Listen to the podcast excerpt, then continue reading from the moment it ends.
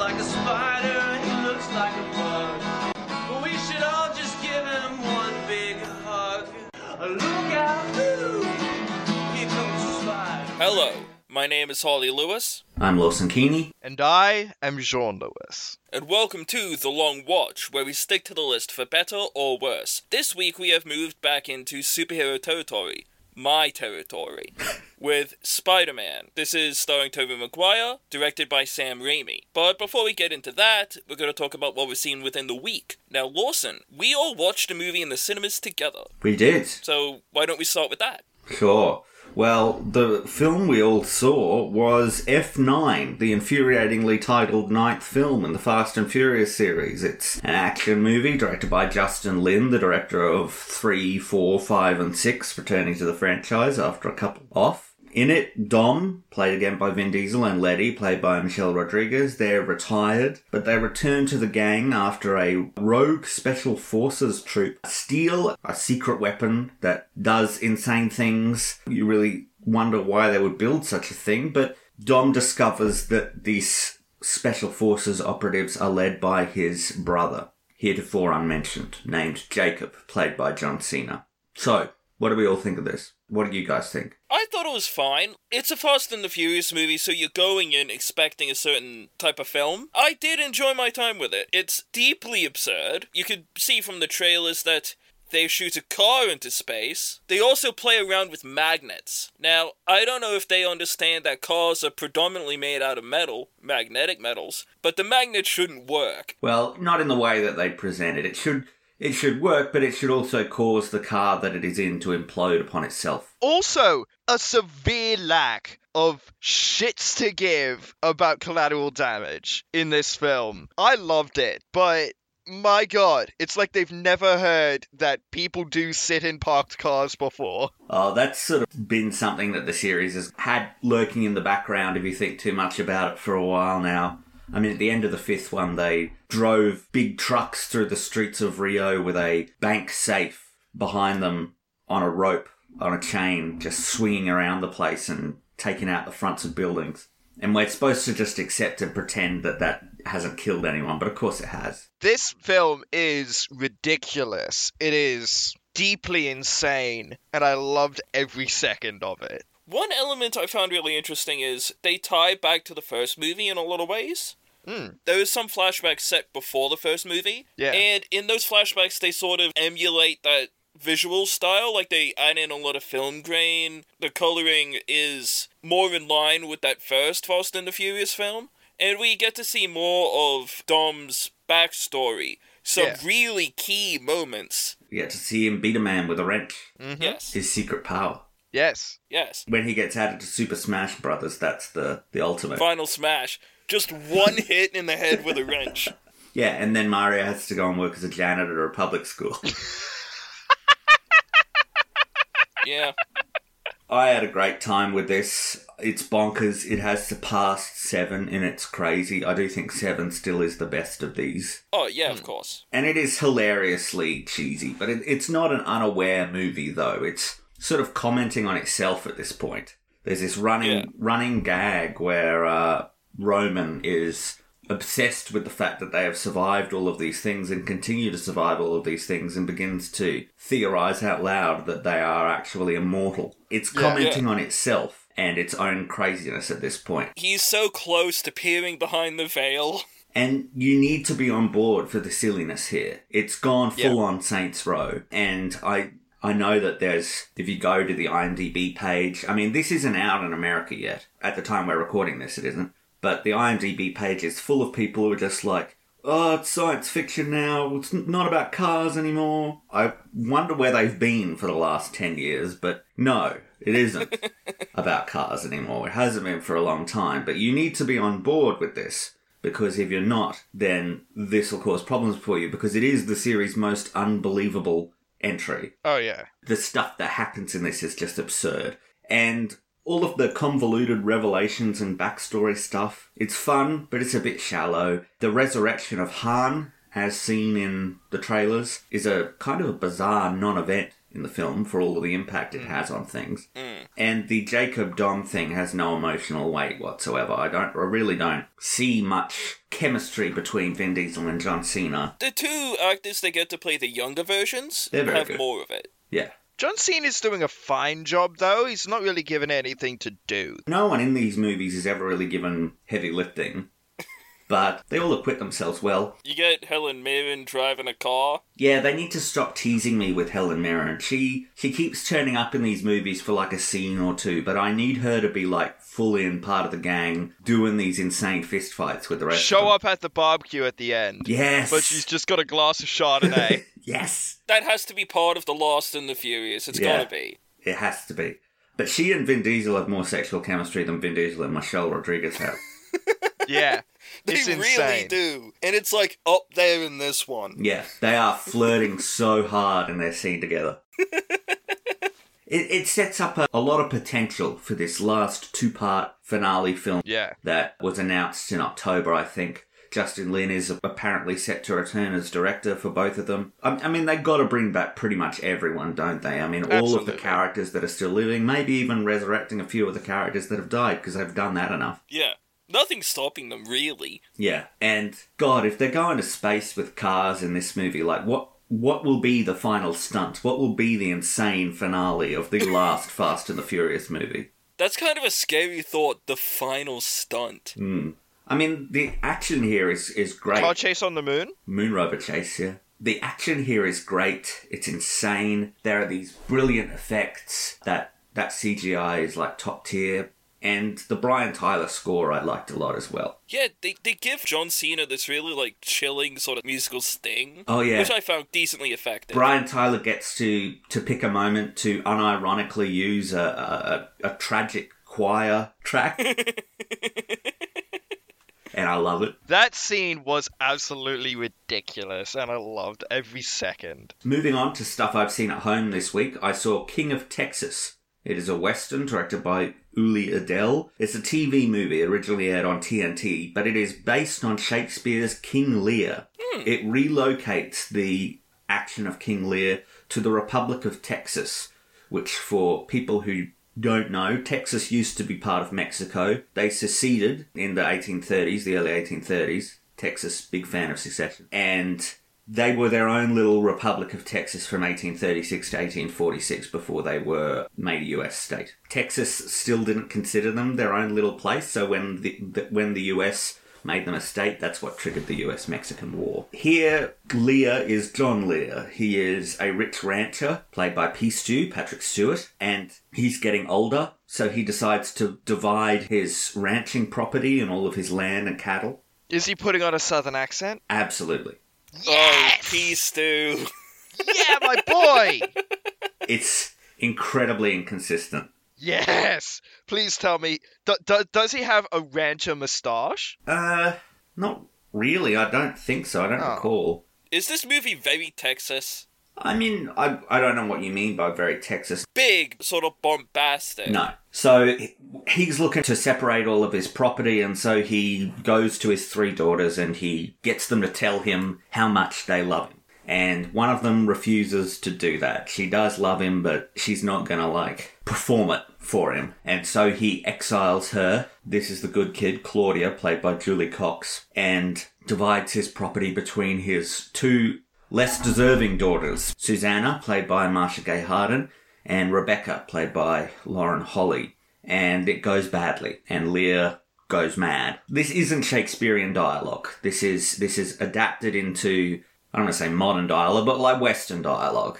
They don't do the "Where art thou" and all of that stuff. It is it is spoken regular spoken English, and it is a pretty effective transformation. Instead of the French that are going to attack, it's the Mexicans. Instead of a fool, Lear has a slave named Rip, played by David Alan Grier. It, it really is amazing how flexible Shakespeare is, that you can take almost any of his plays and place them in an entirely different context, and the themes and the core narrative will still work. Yeah, there's an inherent universality to it. Hmm. It also plays Lear's madness as dementia. Stewart is the reason for watching this, bad accent notwithstanding. The accent isn't like McConaughey, all right, all right, all right, or anything like that. Instead, he does too little rather than too much, and I think that's probably the better choice. I would rather have, you know, bits of British Patrick Stewart sneaking through than an incredible caricature. Yeah, and going too hard into the accent might affect performance. Hmm. That's true, yeah. So you want to play it as straight as you can. It is generally strong writing here. I mean, it is a TV movie. It's 90 minutes long to fit a two hour time slot. So that truncated runtime means that the three hour long arcs from King Lear are pretty rushed sometimes. And it looks very television. It's clearly cheap. It is a 2002 TV movie on a basic cable channel. I mean, there are some good actors though. There is Roy Scheider, who is, is excellent. He turns up in this as well. It's a good idea that's been moderately well executed. So I watched Panic Room. It is a thriller directed by David Fincher. It's about a single mother named Meg Altman, played by Jodie Foster. She's got this daughter, Sarah, played by an unrecognizably young Kristen Stewart, and they are spending their first night in a new house. It's a townhouse, and it used to be owned by this rich guy. Yeah, he was basically one of those guys who never goes outdoor, agoraphobic. That's the word I'm looking Yeah. for. And he had a panic room in case anyone ever breaks in.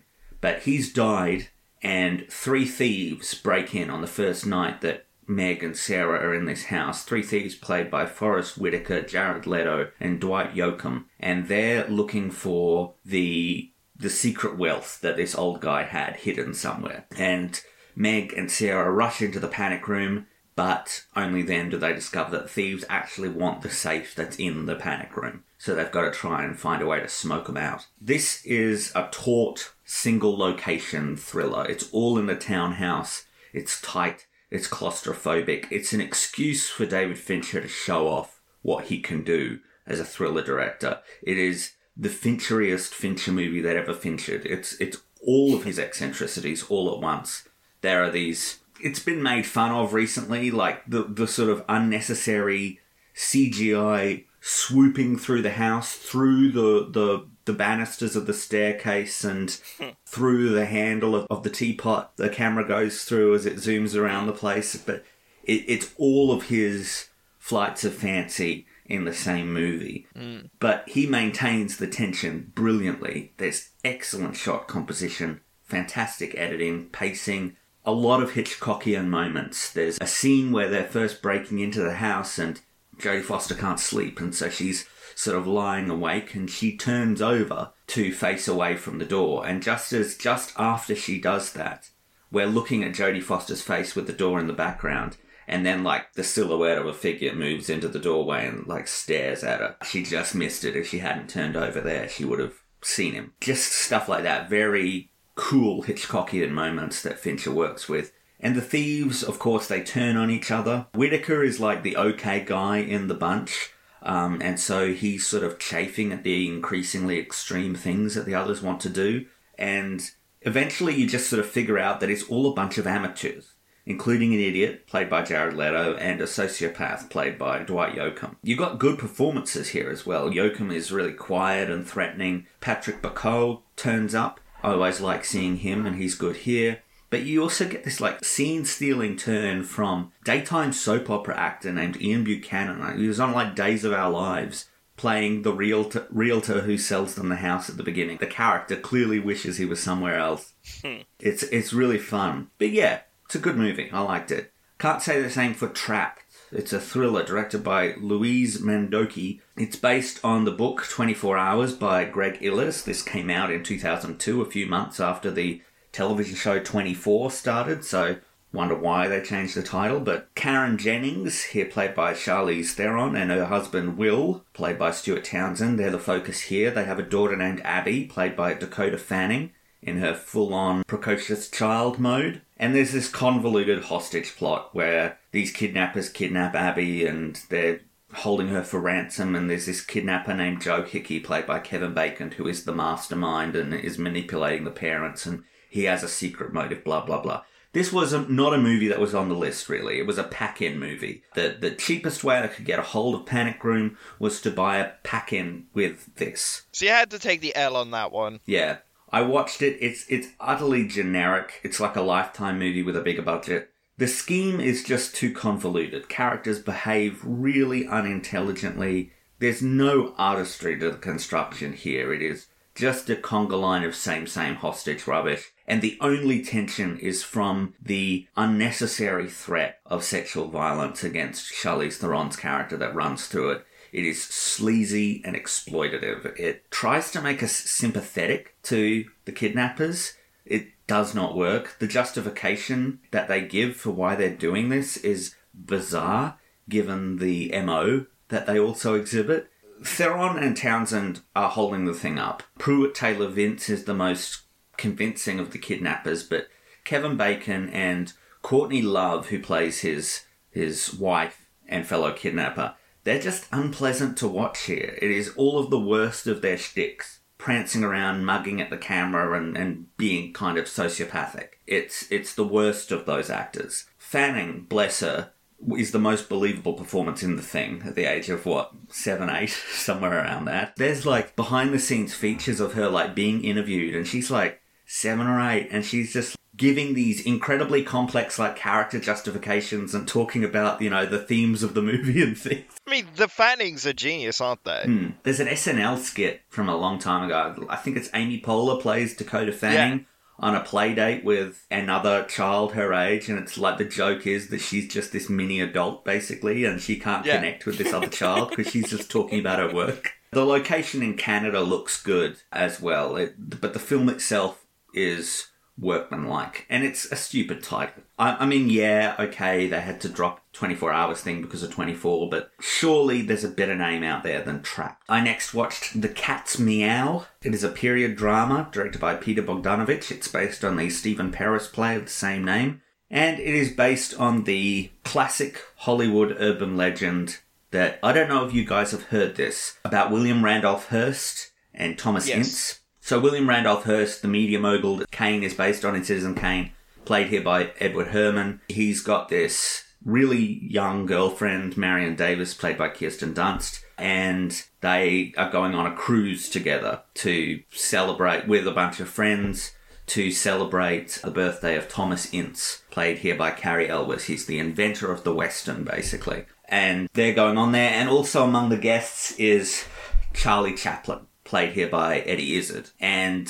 so the urban legend goes, William Randolph Hearst caught Charlie Chaplin and Marion Davies together, basically tried to kill Charlie Chaplin, shot shot a gun at him, chased him up onto the deck. One of the shots went wild, hit Ince, and killed him. And that the official story that came out after that, that he died of stomach ulcers, was just a, a big cover up. So this sort of just portrays that urban legend and what that might have been. It doesn't portray the most common version of it. it, it it's that whole bit of him chasing him up onto the deck and things like that. That doesn't happen. It's a little more Shakespearean's mistaken identity hmm. than that here. But it is interesting because of the Citizen Kane connection, because Hearst was the inspiration for Kane. He was infamous for basically killing Orson Welles' career after Kane and trying to get Kane stopped from being shown. But the most common version of this story that here comes from Orson Welles himself. That this is something that he says he was told by Herman Mankiewicz, I think, the screenwriter of Citizen Kane, the co- the co-screenwriter, who apparently says he heard it from Marion Davies's nephew. Hmm. I think that's the etymology there. I might be wrong. I'm just going from memory. But the interesting thing here is that Bogdanovich is an Orson Welles acolyte. Welles was his mentor when he was coming up as a, as a director.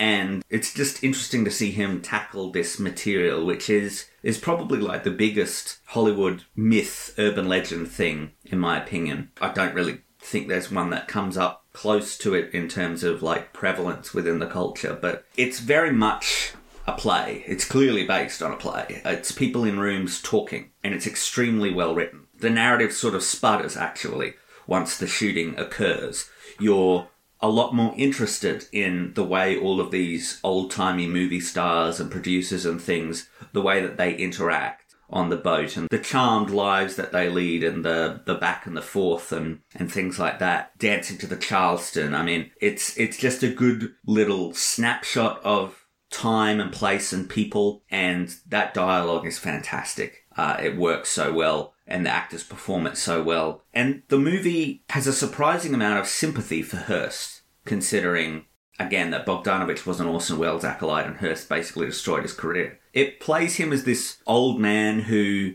is kind of shattered by the prospect of his girlfriend cheating on him. And Herrmann here really sells it. It's a great performance. There's the concept of the falsity of Hollywood underpinning it all as well. The idea that it's all a facade, that you sacrifice humanity for fame and power. It it doesn't really tie all those themes together, but it is there. And I already mentioned Herrmann, but the cast is exceptional. Dunst and Elwes are both great.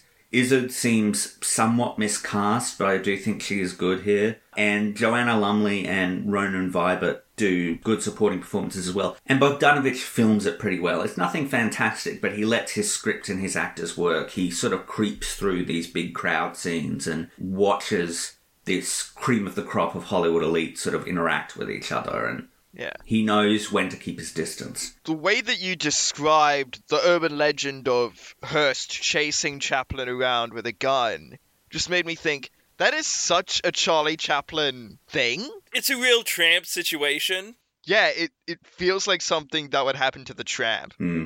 Anyways, I've, I of course watched Spider Man, but I also watched Spider Man 2. It is again directed by Sam Raimi, and in it, Peter is trying to navigate responsibilities as a young adult, his love for Mary Jane, which is still unexpressed at this point, and he gets burnt out, and he basically loses his powers due to lack of interest. And unfortunately, that's about the time that Otto Octavius, played by Alfred Molina, gets into a experimental metal arm accident and has them fused to his spine, and he turns into an insane villain. Yeah.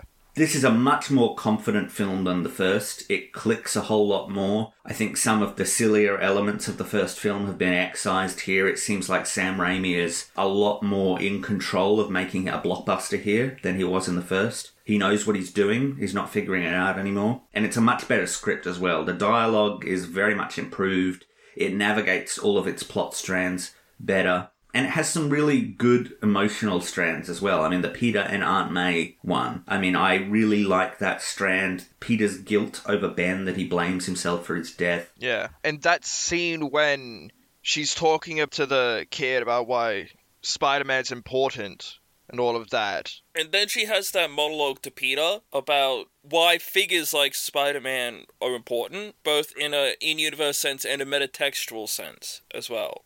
People line up for them, cheer them, scream their names, and years later they'll tell how they stood in the rain for hours just to get a glimpse of the one who taught him to hold on a second longer.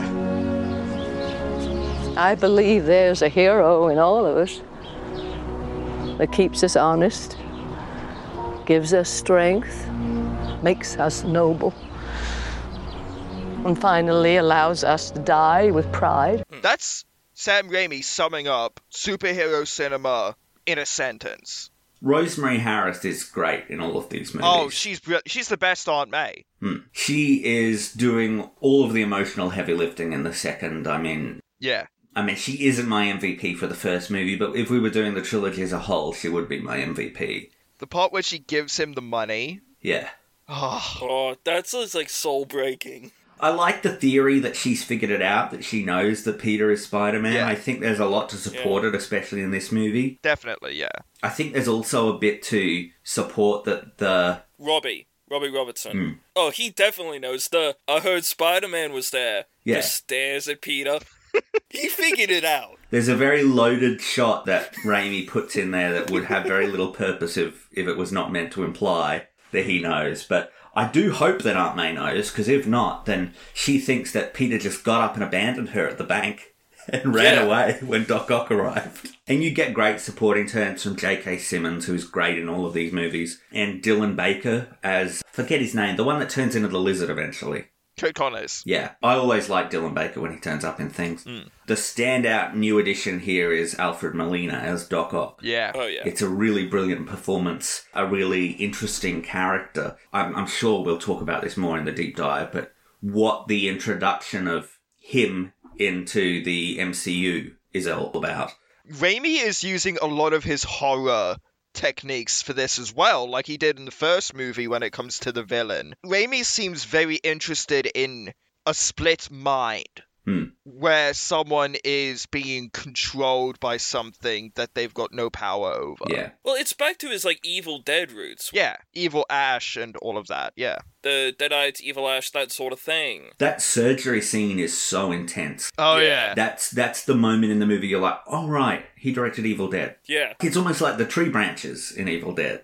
Yeah, it Yeah. is. Yeah. I do think his stylistic flourishes feel a little more natural here. He's melded them to the Spider Man house style a little better this time around than he did in the first one. Harry here is, I think, in a holding pattern. And I'm really not that invested in the MJ Peter thing in this film. I, I just don't really care if they get together. But I'll go into more detail in my problems with that in the deep dive. Yeah. It has fantastic action. The train sequence is top tier superhero set piece. I like the tag at the end too with him inside the train with all of the commuters, even though it is a little bit saccharine. I think it really works. And the CGI is improved over the first one, but there's a whole lot more of it and it's more noticeable in this as well. So that kind of, it's a give and a take. It was good for the time, Yeah.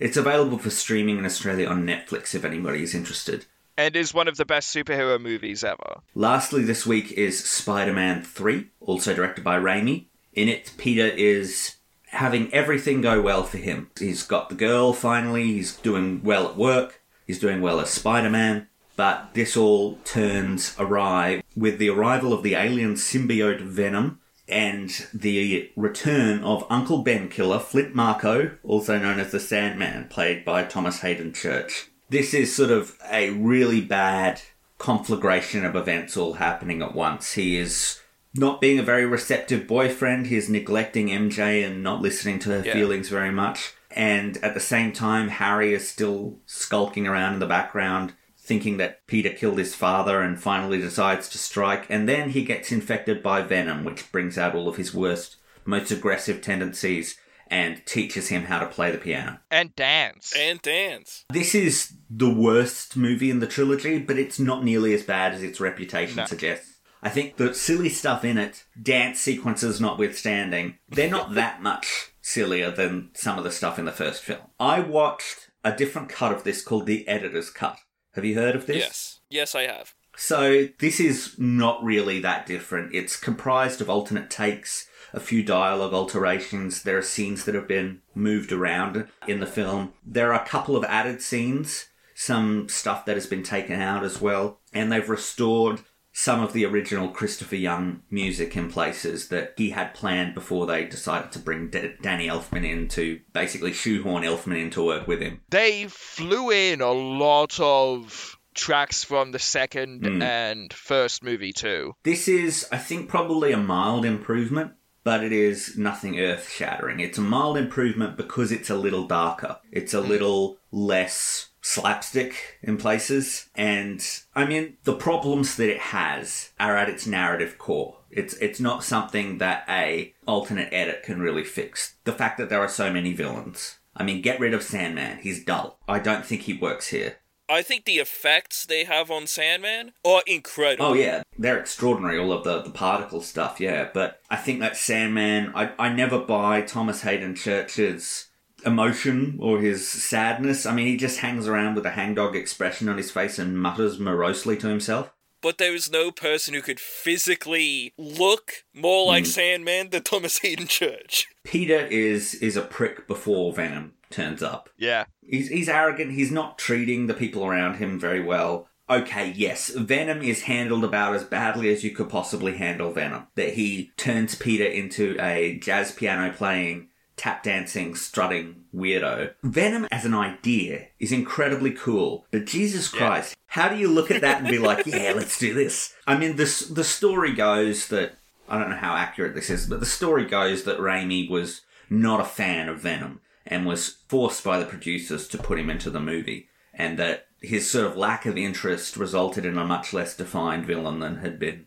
there earlier. And if that's the case, I don't know what his problem is because I, I would drop Sandman for Venom in a heartbeat. We also get Topher Grace as Eddie Brock. yeah. Who does a pretty decent job as the character, I think. Yeah. It really hurt his career, this movie, Mm. and he still gets so much flack for it, but it isn't his fault. He is. No. He, it, it's the script's fault. It's the characterization's fault. He's doing the work. Yeah. He's been stranded with a character who the director didn't want to be there, you know?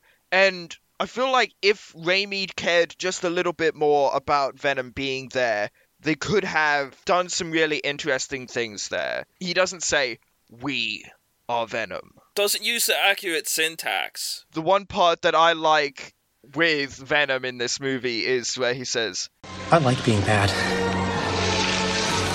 It makes me happy. It is really forced in too. He just literally drops mm. out of the sky, yeah. and they never bother to explain anything about him. Bully Maguire.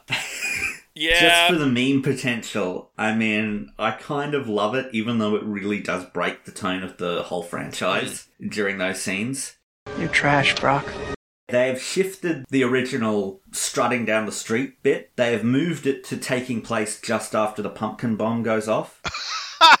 so it's that it's him walking away, the explosion behind him, cut to black, the music starts, and then he's strutting down the street. Still the same music. Yeah. That's brilliant, though. It emphasizes a sort of psychotic lack of interest in the people around him, which Yeah. works. it works for Venom. Yeah, and it kind of takes again, it it takes this scene that is still incredibly silly, but makes it a little bit darker because of in the context that it starts. Mm. Yeah. The editor here, Bob Murawski, he was the original editor also, but this is his own cut of the film that is, I think, better than the theatrical cut. But again, for for as much as they kind of help that sequence, it is really silly as a whole, all of that stuff. Mm. And they can't do anything at all with the fever number because it's tied so closely to the reason that Peter snaps out of it. Yeah. Goes to the church Yeah. for his whole comic book accurate scene. Hmm. One thing I really, really like about Spider Man 3 is Christopher Young's music. He composes a really cool theme for Sandman.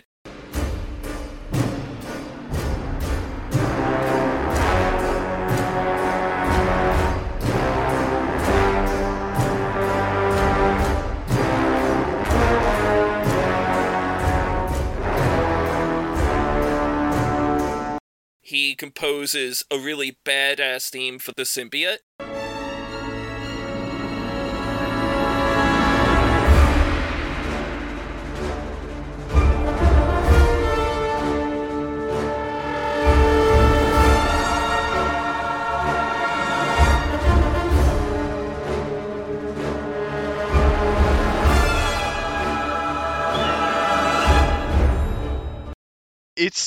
Terrifying as well. It's almost like a monster theme. Christopher Young's very talented at horror. Yeah. He was the composer for Sinister. He's quite adept at that horror thing. So, in the bits where the black suit is climbing onto Peter, dripping, turning into a claw as it climbs up him. Which they did practically on set yeah. with a animatronic. The editor's cut does add in two scenes, one for Sandman and one for Venom, that sort of gives a little more character to both of them. There's a hmm. scene with Sandman where he basically lurks in a in a sand pit at a public park, turns into a giant sandcastle so he can observe his daughter. Hmm. It is kind of sweet, actually. It's probably Sandman's best scene, and I'm bewildered why they would cut it. But the one with Venom is sort of this siren call that Peter is is hearing of the suit in the chest in the closet, and he goes and he looks at it, and the suit is breathing. Yeah. Again, they're just little alterations here. I mean, this, this ain't the Lord of the Rings extended edition. There's well, there's nothing like that that they're doing here, but just little quality of life things that they're doing to at least improve it a little bit. I think the MJ Peter thing here is so tiresome. It's in search of drama that it doesn't need. Now they're telling us that she's a bad actress when she was doing great in the second movie, and the chemistry that she has, that Dunst has with Maguire here, is almost non existent. Harry's stuff is far more entertaining. It's James Franco doing his Looney Tunes routine. He has a lot more chemistry with Dunst than Maguire does. It's Franco doing his best Willem Dafoe at times. Mm. The finale is the best bit. It's a good set piece Yeah. to end the movie on, and the final scene is unearned, but it's poignant. I think as an ending to the trilogy, it's sort of a sad note to end on. Yeah, it's a grim note to end Mm. things on. Because you get the idea that things will be okay, but there's going to have to be work put in. Yeah. Maguire is done no favours by the script here. To his credit, every time he's asked to do these silly things, he gives it 110%. Yeah. They're striding down the street, the fever dance. I mean, he is not holding back. He is doing everything that is asked of him. It's just that what he's being asked to do is foolish. Rosemary Harris and J.K. Simmons, again, very good. It's not a great film, but it's not nearly as bad as everyone tries to make it out to be. I think it's just the come down from Spider Man 2 was so great that everyone reacted Yeah. to it more strongly than they probably should. Following Spider-Man 2, it's it's a hard thing to do. And it, it's like going from Batman Returns to Batman Forever. The switch is just so sudden to a different kind of movie. Mm. Anyways, that's available for streaming on Netflix in Australia if anybody is interested. And that's me done for the week. What about you guys? What have you been watching? Okay, so this week I've watched a film called The Taking of Deborah Logan. It is a found footage movie that follows a film crew who are doing a documentary on an elderly woman who's battling Alzheimer's disease, who agrees to let the film crew document her condition alongside her daughter. But things go poorly, and we find that a demon is oppressing and possessing Deborah at the same time as she's suffering from Alzheimer's. This handles the very serious nature of Alzheimer's really well. The first half of the film treats it with absolute sincerity. And the actress who plays Deborah, her name is Jill Larson. She is incredible in this. She is doing so many subtle things, so many brave performance choices that it's just astonishing to watch. As well as Anne Ramsay, who plays Sarah Logan, Deborah's daughter. She works with Jill so well at creating this tense relationship between the two women where you know that there's history there and they've got a mother and daughter relationship. They can joke and laugh with each other, but there have been times when they've not seen eye to eye and it's caused rifts. And you can see this. It's also put together really well in terms of the found footage nature of it. And it's horrifying, you know, to see this person deteriorate.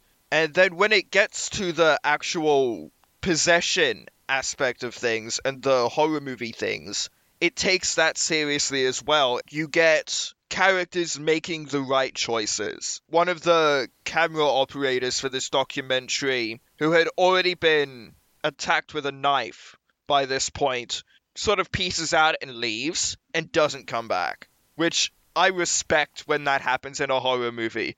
When someone decides, no, this isn't for me, I'm going to excise myself from the situation. I'm gonna go hang out in a church maybe for a while. In Scream 2, it's Courteney Cox's cameraman. He leaves. Yeah. Yeah, he just Yeah. bounces. It's like, I'm seeing some scary shit. Peace. I'm gonna leave. It's like something about some other reporter or cameraman Yeah. or something was killed, and so he immediately, like, he's out. I know what happened to your lost cameraman. Yeah, and he's like something like he was gutted, and Courteney Cox is like he wasn't gutted, he was just stabbed, and he goes gutted, stabbed doesn't matter. He's not in the union anymore. Yeah. if if I was in this situation, I would leave. The horror aspect is really well handled here. You get some gruesome stuff. But the most horrific stuff is watching the tests that have to be done on Deborah because her her Alzheimer's is progressing far faster than it should be. And seeing her get a spinal tap, which is where they extract fluid out of the spinal column, is one of the most horrific scenes I've seen in a film. Yeah, it's really well handled, it's done respectfully, and It's rated R in Australia, isn't it? Yeah, I think so. It's Does just it earn it? Sort of. It gets close to yeah. Yeah, I, I really enjoyed it. I watched it with my mom and she really enjoyed it too. And she thanked me for putting it on after. Which is weird because it's a horror movie. Yeah, she's usually really skittish with horror movies. Yeah. So, really enjoyed that. Yeah, so that's what we've seen within the week. Alright, boys, are you ready to talk about Spider Man? Bonesaw is ready. Cage! Who am I? You sure you want to know? If somebody told you I was just your average, ordinary guy, not a care in the world, somebody lied.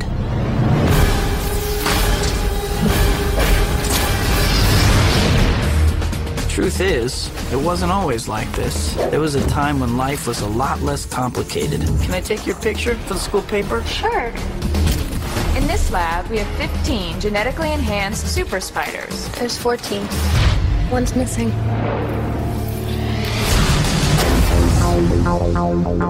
Peter, are you all right? I'm fine. Pete, look, you're changing. I know I went through exactly the same thing at your age. No, not exactly.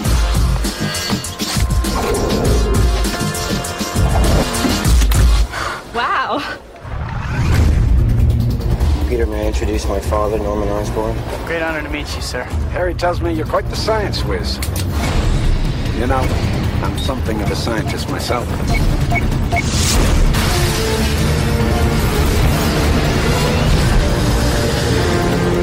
What the hell is that? Whatever it is, somebody has to stop it. With great power comes great responsibility. This is my gift. Wow. It is my curse. Who are you? Who am I? I'm Spider Man.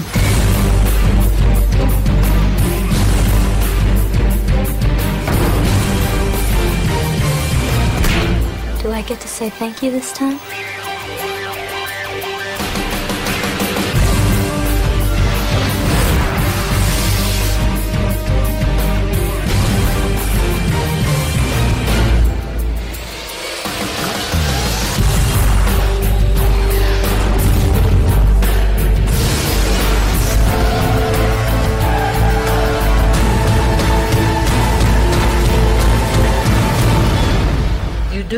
Much. You're not Superman, you know.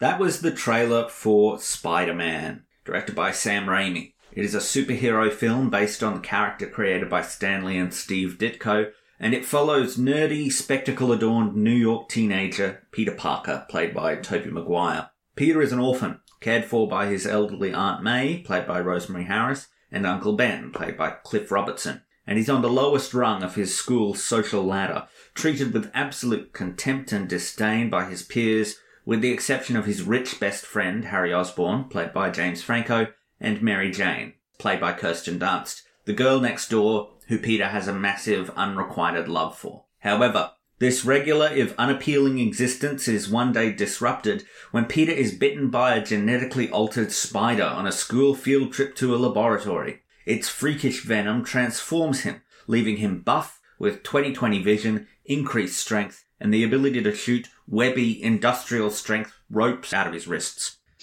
After a personal tragedy shatters his home life, Peter is driven to use his new powers to fight crime, calling himself Spider-Man and adopting a spiffy suit and mask purpose made for swinging anonymously through New York's glass and steel skyscraper canyons. But the birth of this superhero has been accompanied by the creation of a supervillain. Harry's father, Norman Osborn, played by Willem Dafoe, is a scientist working on a super soldier serum for the US government in his lab. But after an attempt at human testing goes disastrously awry, Norman is driven criminally insane. His personality splits, and, taking up the power armor and glider his company was also developing, he unwittingly adopts the new identity of the Green Goblin, the Hyde to Norman's Jekyll, putting both him and Peter on a collision course with each other that will have fatal consequences. So, before we go too deep into this, why don't we each go around and say what we think of Spider-Man in our timed 30 second thoughts? Why don't you start us off, Jeaun?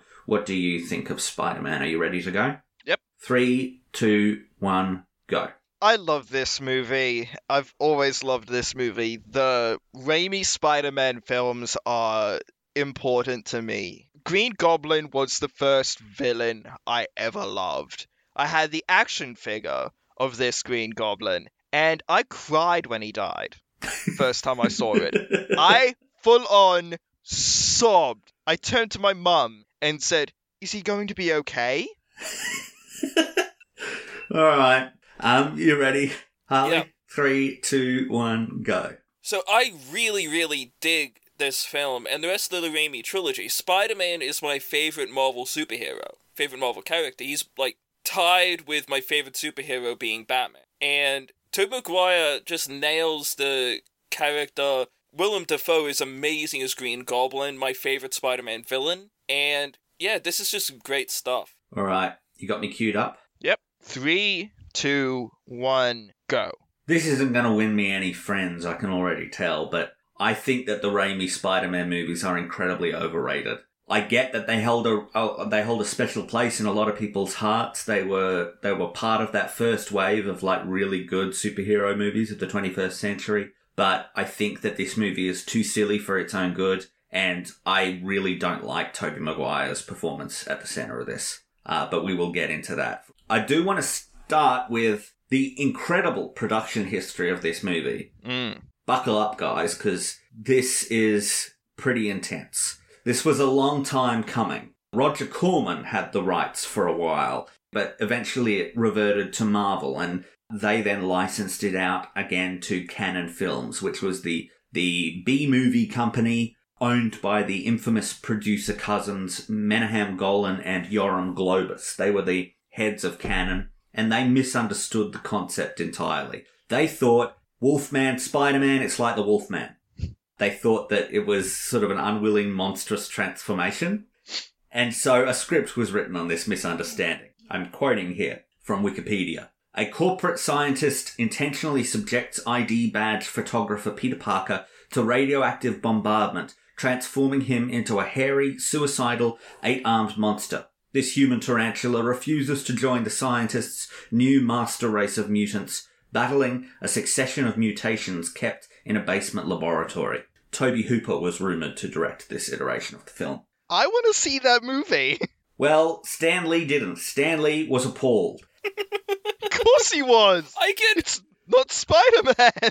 it's uh And so he pushed hard for story changes. Multiple drafts went through the wringer, multiple concepts as well, including a draft from one of the creative team of Sabrina the Teenage Witch. Eventually, they settled on Doc Ock being the villain, and Joseph Zito, who had directed Friday the 13th Part 4, was attached as director. The budget was set at 15 to 20 million dollars. That's about 35 to 47 million now. Uh, no casting was finalized, but Tom Cruise was rumored to be being considered for Peter, Bob Hoskins as Ock, and Lauren Bacall or Katharine Hepburn were being considered as Aunt May. Then, Cannon released Superman 4, the Nuclear Man one. And suddenly, they lost interest in superhero movies. Hmm. Wonder why. They gutted the budget of this film. Zito refused to do a version of it that was compromised, and so he left. Albert Pyun, or Pyun, I don't know how you pronounce it, uh, was brought on as the new director. He is described by some as the new Ed Wood, just so you, you know the, the kind of talent they got attached here. But Cannon then had a financial meltdown, and Spider Man was cancelled after one and a half million dollars had already been spent on the film. Don't feel bad for Albert Pyun though. He got to go make the awful 1990 Captain America movie. Hmm.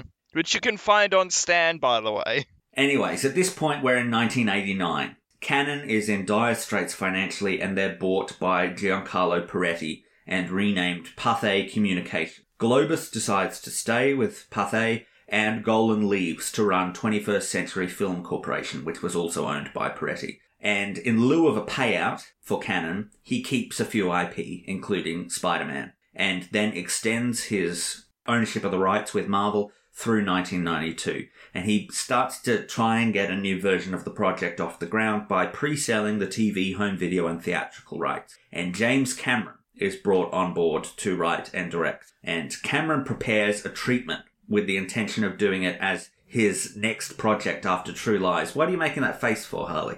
Uh, because I know this I know this script. It's darker, it's more adult, it features Electro and Sandman as the villains, and it also features heavy profanity and Peter and MJ having sex atop the Brooklyn Bridge.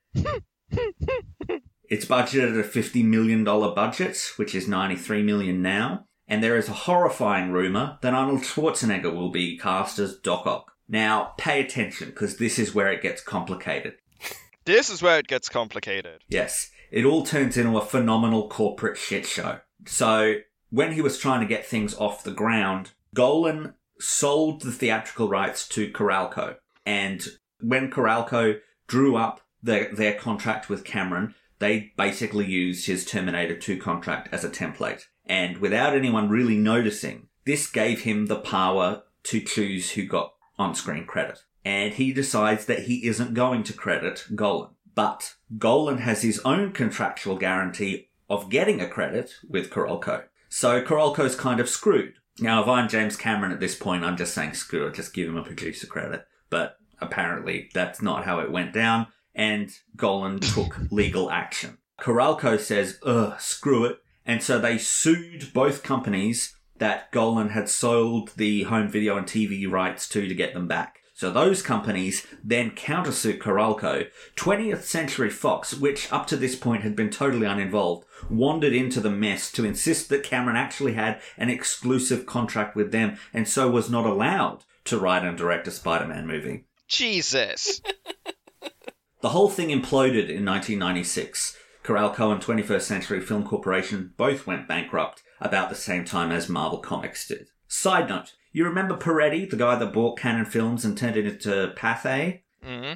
In the meantime, he has merged Pathé, which again was formerly Cannon, with MGM and lived like a king in a legendarily bizarre run that badly damaged the studio. His ownership collapsed amid lawsuits and bankruptcy, and he was later convicted of misuse of corporate funds and securities fraud. that has nothing to do with Spider Man, it's just a fun little footnote in this bizarre story. Can we get the movie about this, please? Well, I've always thought that a succession style um, business drama set in a movie studio would be really cool. Hmm. Anyways, in the wake of all of that, MGM got 21st Century's film assets, which included all of the Spider Man material. They got this in a quitclaim. MGM also sued 21st Century and Marvel, alleging some sort of fraud in the original deal where Marvel licensed the rights to Cannon, but that remains a little unclear what they were talking about there. Marvel emerged from bankruptcy in 1998. They were the only one that did. And the courts determined that Golan's Spider Man rights had expired, and so they were back with Marvel again. And Marvel then decides to license them out again to Columbia Pictures in 1999. At the same time, they offered Columbia Pictures and Sony the right to license every one of the characters they still ha- that Marvel still had the rights to for 25 million dollars, but Sony declined. Whoops. MGM still insists that they had the Spider-Man rights, and so they took issue with Columbia Pictures buying the Spider-Man rights, and they start causing some problems there. Now, however improbably, this is the point where we have to flash back 40 years and start talking about James Bond. All right. So, the Ian Fleming James Bond novel Thunderball has an interesting background. It was based on a story treatment for an initial attempt to make a James Bond film in the late 1950s. This original film attempt was going to be an original story that was not based on a pre existing novel. But when that fell through, Fleming decided, okay, I'll just write a book based on this story treatment and not credit the screenwriters. Uh, so the screenwriters, mainly Kevin McClory, he's the guy that you should really be paying attention to here. He sued, and the settlement gave McClory the rights to the script, but not the book. So, in 1983, McClory made a rival James Bond film, which brought Sean Connery back. Never Say Never Again. It is an adaptation of the Thunderball script. I know about that, yeah. He also tried to readapt Thunderball once more in the 1990s with Timothy Dalton after they had moved on from Dalton. But Sony, who also had the Casino Royale rights, that's why Casino Royale was not adapted until 2006, is that Sony held the rights for it from a separate adaptation they had done more as like a comedy before the Sean Connery movie started. It was not Eon. It No. was. Yeah, they did frame it as more of a comedy story, yeah.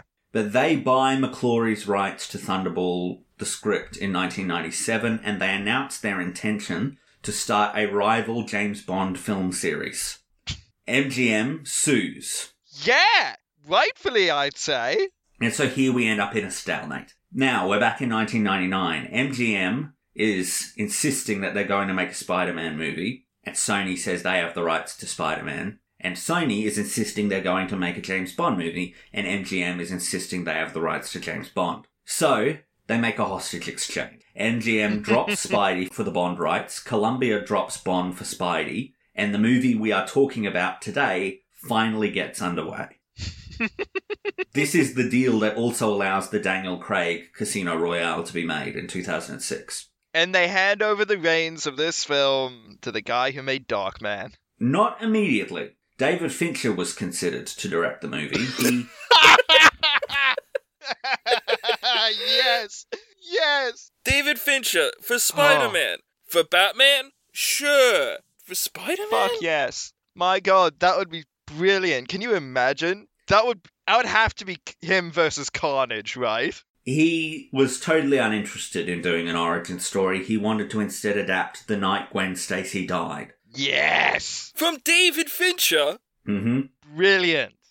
According to Screen Rant, Tim Burton, Jan de Bont, who directed Speed, Roland Emmerich, Ang Lee, Tony Scott, and M. Night Shyamalan were all considered as well. I can picture Spider-Man movies from all of those people. Hmm. But they finally settle in on Raimi, who decides to refocus on the Green Goblin.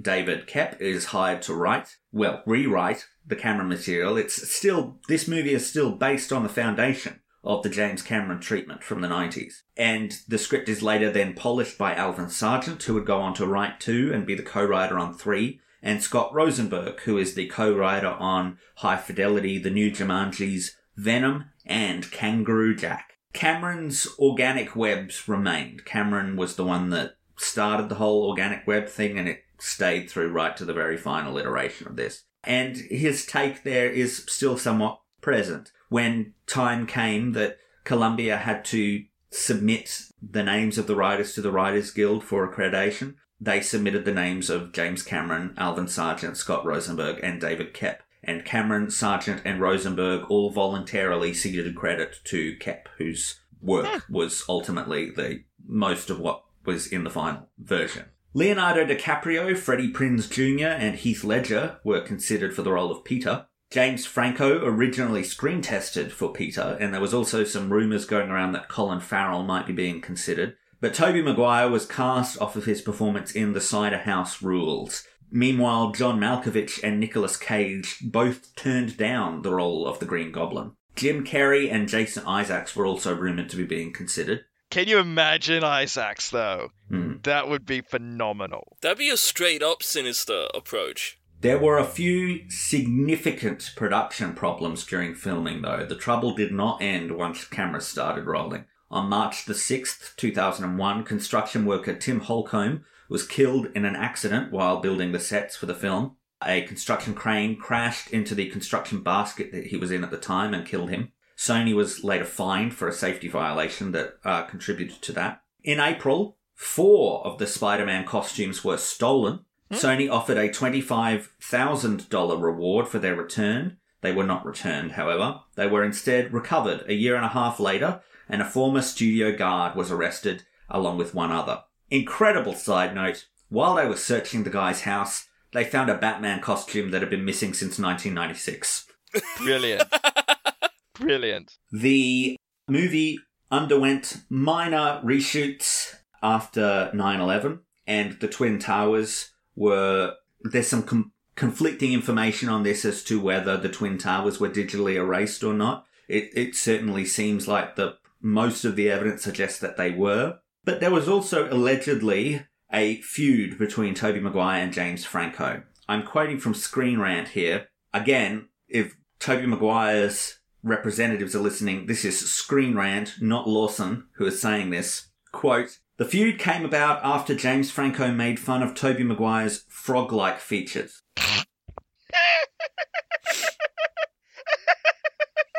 I'm not gonna make any comments. Osborn House is Greystone Mansion. That's where it was filmed. It has had many other uses, including as Oliver Queen's mansion in the first two seasons of Arrow.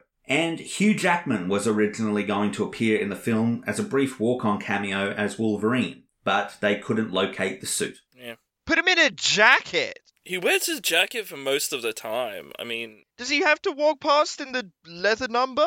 It was finally released on the 3rd of May 2002. It was distributed by Sony Pictures in America, and its widest release there was on 3,615 theatres. Other movies got out of the way for Spider Man. Very few movies opened that week. It opened number one against the movies Deuces Wild and Hollywood Ending.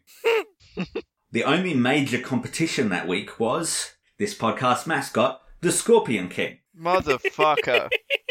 Every.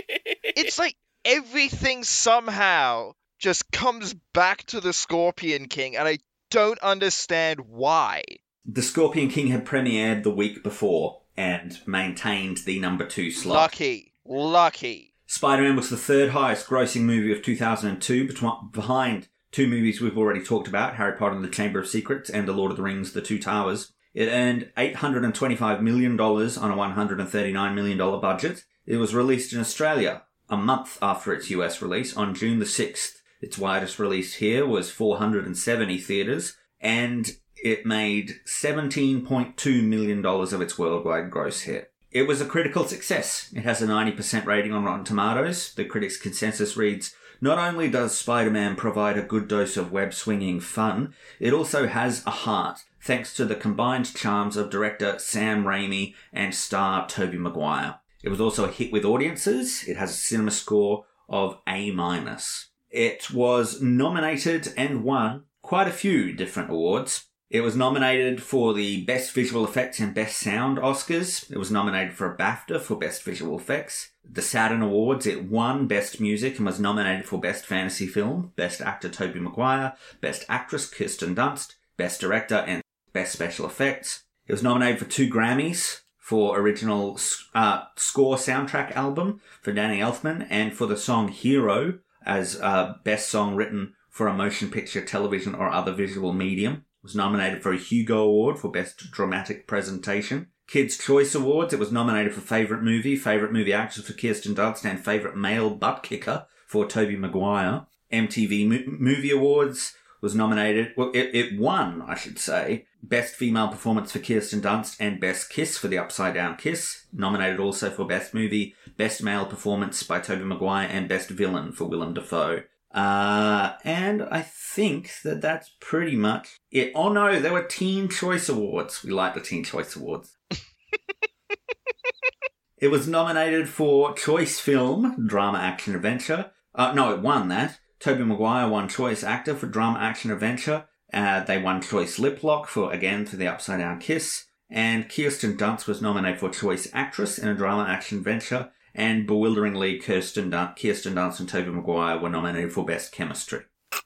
It also got nominated for the world at the World Stunt Awards for Best Fight for the fight at the very end between Goblin and Spider-Man. So, anyways, that is the long, convoluted history of Spider-Man coming to the screen. I was quite happy when I found out the depths to which that went, Mm. uh, and all of the bizarre side turns it made. Is sort of is, is the poster child for why we started to do these production history segments.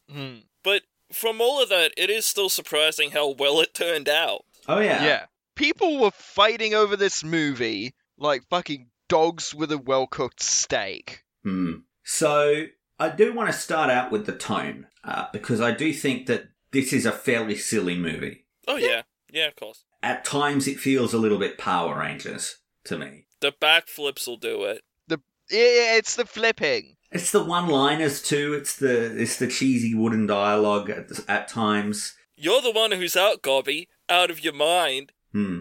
Yeah, stuff like that. That line is particularly egregious. Other lines you can be like, yeah, well, you know, but that line, I don't know, bud. Maybe want to run that by me again? And I think, like, I don't know if we've ever mentioned this on the podcast, but we recorded a first episode of this series that ended up not recording properly and we lost it. Uh, it was on Darkman, Sam Raimi's previous superhero movies. And I think Darkman had a similar vibe, frankly. It Mm. was, it was also a weird mixture of silly and Raimi's sort of pulp influences. Oh, Darkman was a lot darker, but yeah, I would agree that sort of imbalance was present. Take it now. Take it. Take the fucking elephant. All right, I like Sam Raimi as a director, and he's Me too. I love his stuff. and there is stuff that he's done that I've liked, but I'm not sure that there's anything that he has done that I personally have really loved because I feel like he's always fighting between a darker, more mature filmmaking instinct Mm. and his desire to in- insert Three Stooges slapstick into so much of what he does. And for me, that's never gelled very well. My favourite Evil Dead movie is the only one he didn't direct. See, that's where you and I differ, Lawson, because my favorite Evil Dead movie is Army of Darkness. Oh yeah, it makes a lot of sense to me that you would be down for some Three Stooges slapstick.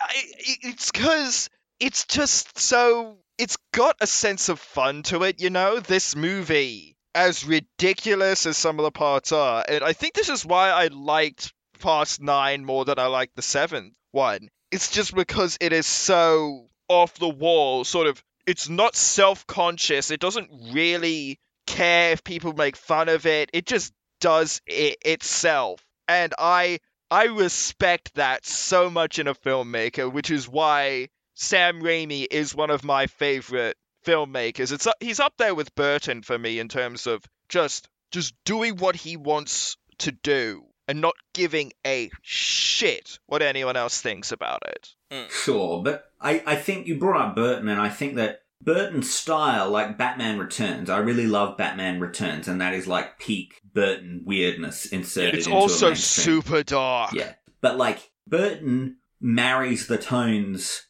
that he's dealing with. He marries the Batman with his own hmm. weird absurdities better than Sam Raimi does, I think, because Sam Raimi, s- like Burton, turns Gotham into a gothic fantasy land. Yeah. And Raimi is still trying to make him. He's trying to make a movie that is set in the real world, but is populated by cartoon characters. Yeah, Yeah. The, the way I look at it is when Burton makes a film, be it Batman Returns, my favorite Batman film, or something like Sleepy Hollow, he is doing sort of Gothic German expressionist stuff. There's a set formula that Burton can refer to, whereas Raimi is just making whatever his crazy noodle wants to make. What I'm what I'm getting at though is the the marriage of the comedy and the silliness with the serious yes, elements. that's of what I mean. plot. It's like but that's not German expressionist, no, but I'm saying is stylistically speaking is something to go off of. right? and then he can add his little things into it.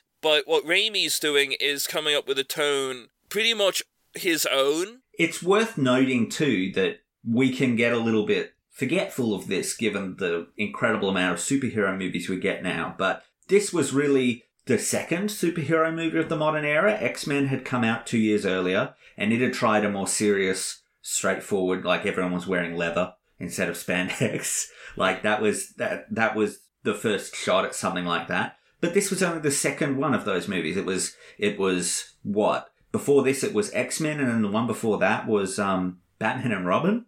Yeah. I Yeah. mean, it, it is still in a mode, it, it's still very early modern superhero cinema, and I think that it's kind of trying to figure out how far audiences are willing to go. Yeah, where's the line?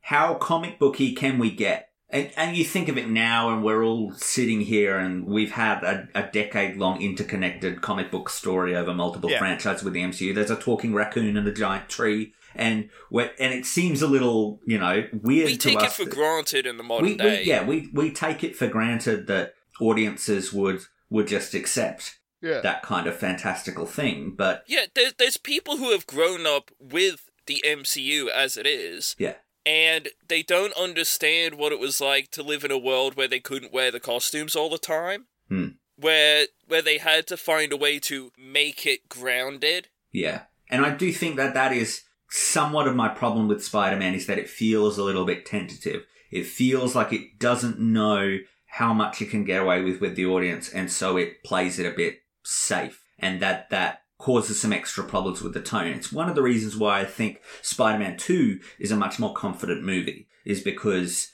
Raimi has figured out his audience, basically. He's figured out how far he can push things. In two, he nails the tone of what a superhero movie can be serious, but also having moments of real silliness. The raindrops keep falling on my head sequence, for example. And and it has the benefit of not being an origin story. Yeah. Which I think is sort of the albatross around a lot of superhero franchises next is that I mean how many of us ever cite the origin movie as being our favorite movie in a superhero franchise? Like it's sort of the one that you like Iron Man is like the one I can think of. Yeah, maybe, yeah. I mean, I'm of the opinion that the second Spider Man movie in each trilogy is always the best. But like Spider Man 2, Batman Returns, X2, Dark Knight. Yeah. Captain America Winter Soldier. Like, it, it's like more often than not, the origin story is. Is kind of something that we need to get out of the way so we can really actually explore these characters in this universe. Yeah, and it doesn't mean that these mo- these first origin story movies aren't good. It just means that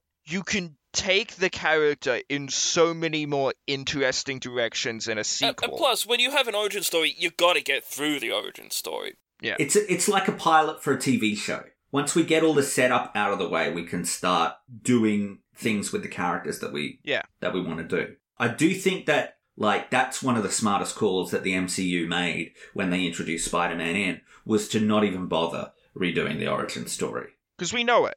And to not even like they haven't even said how it happened, have they? No.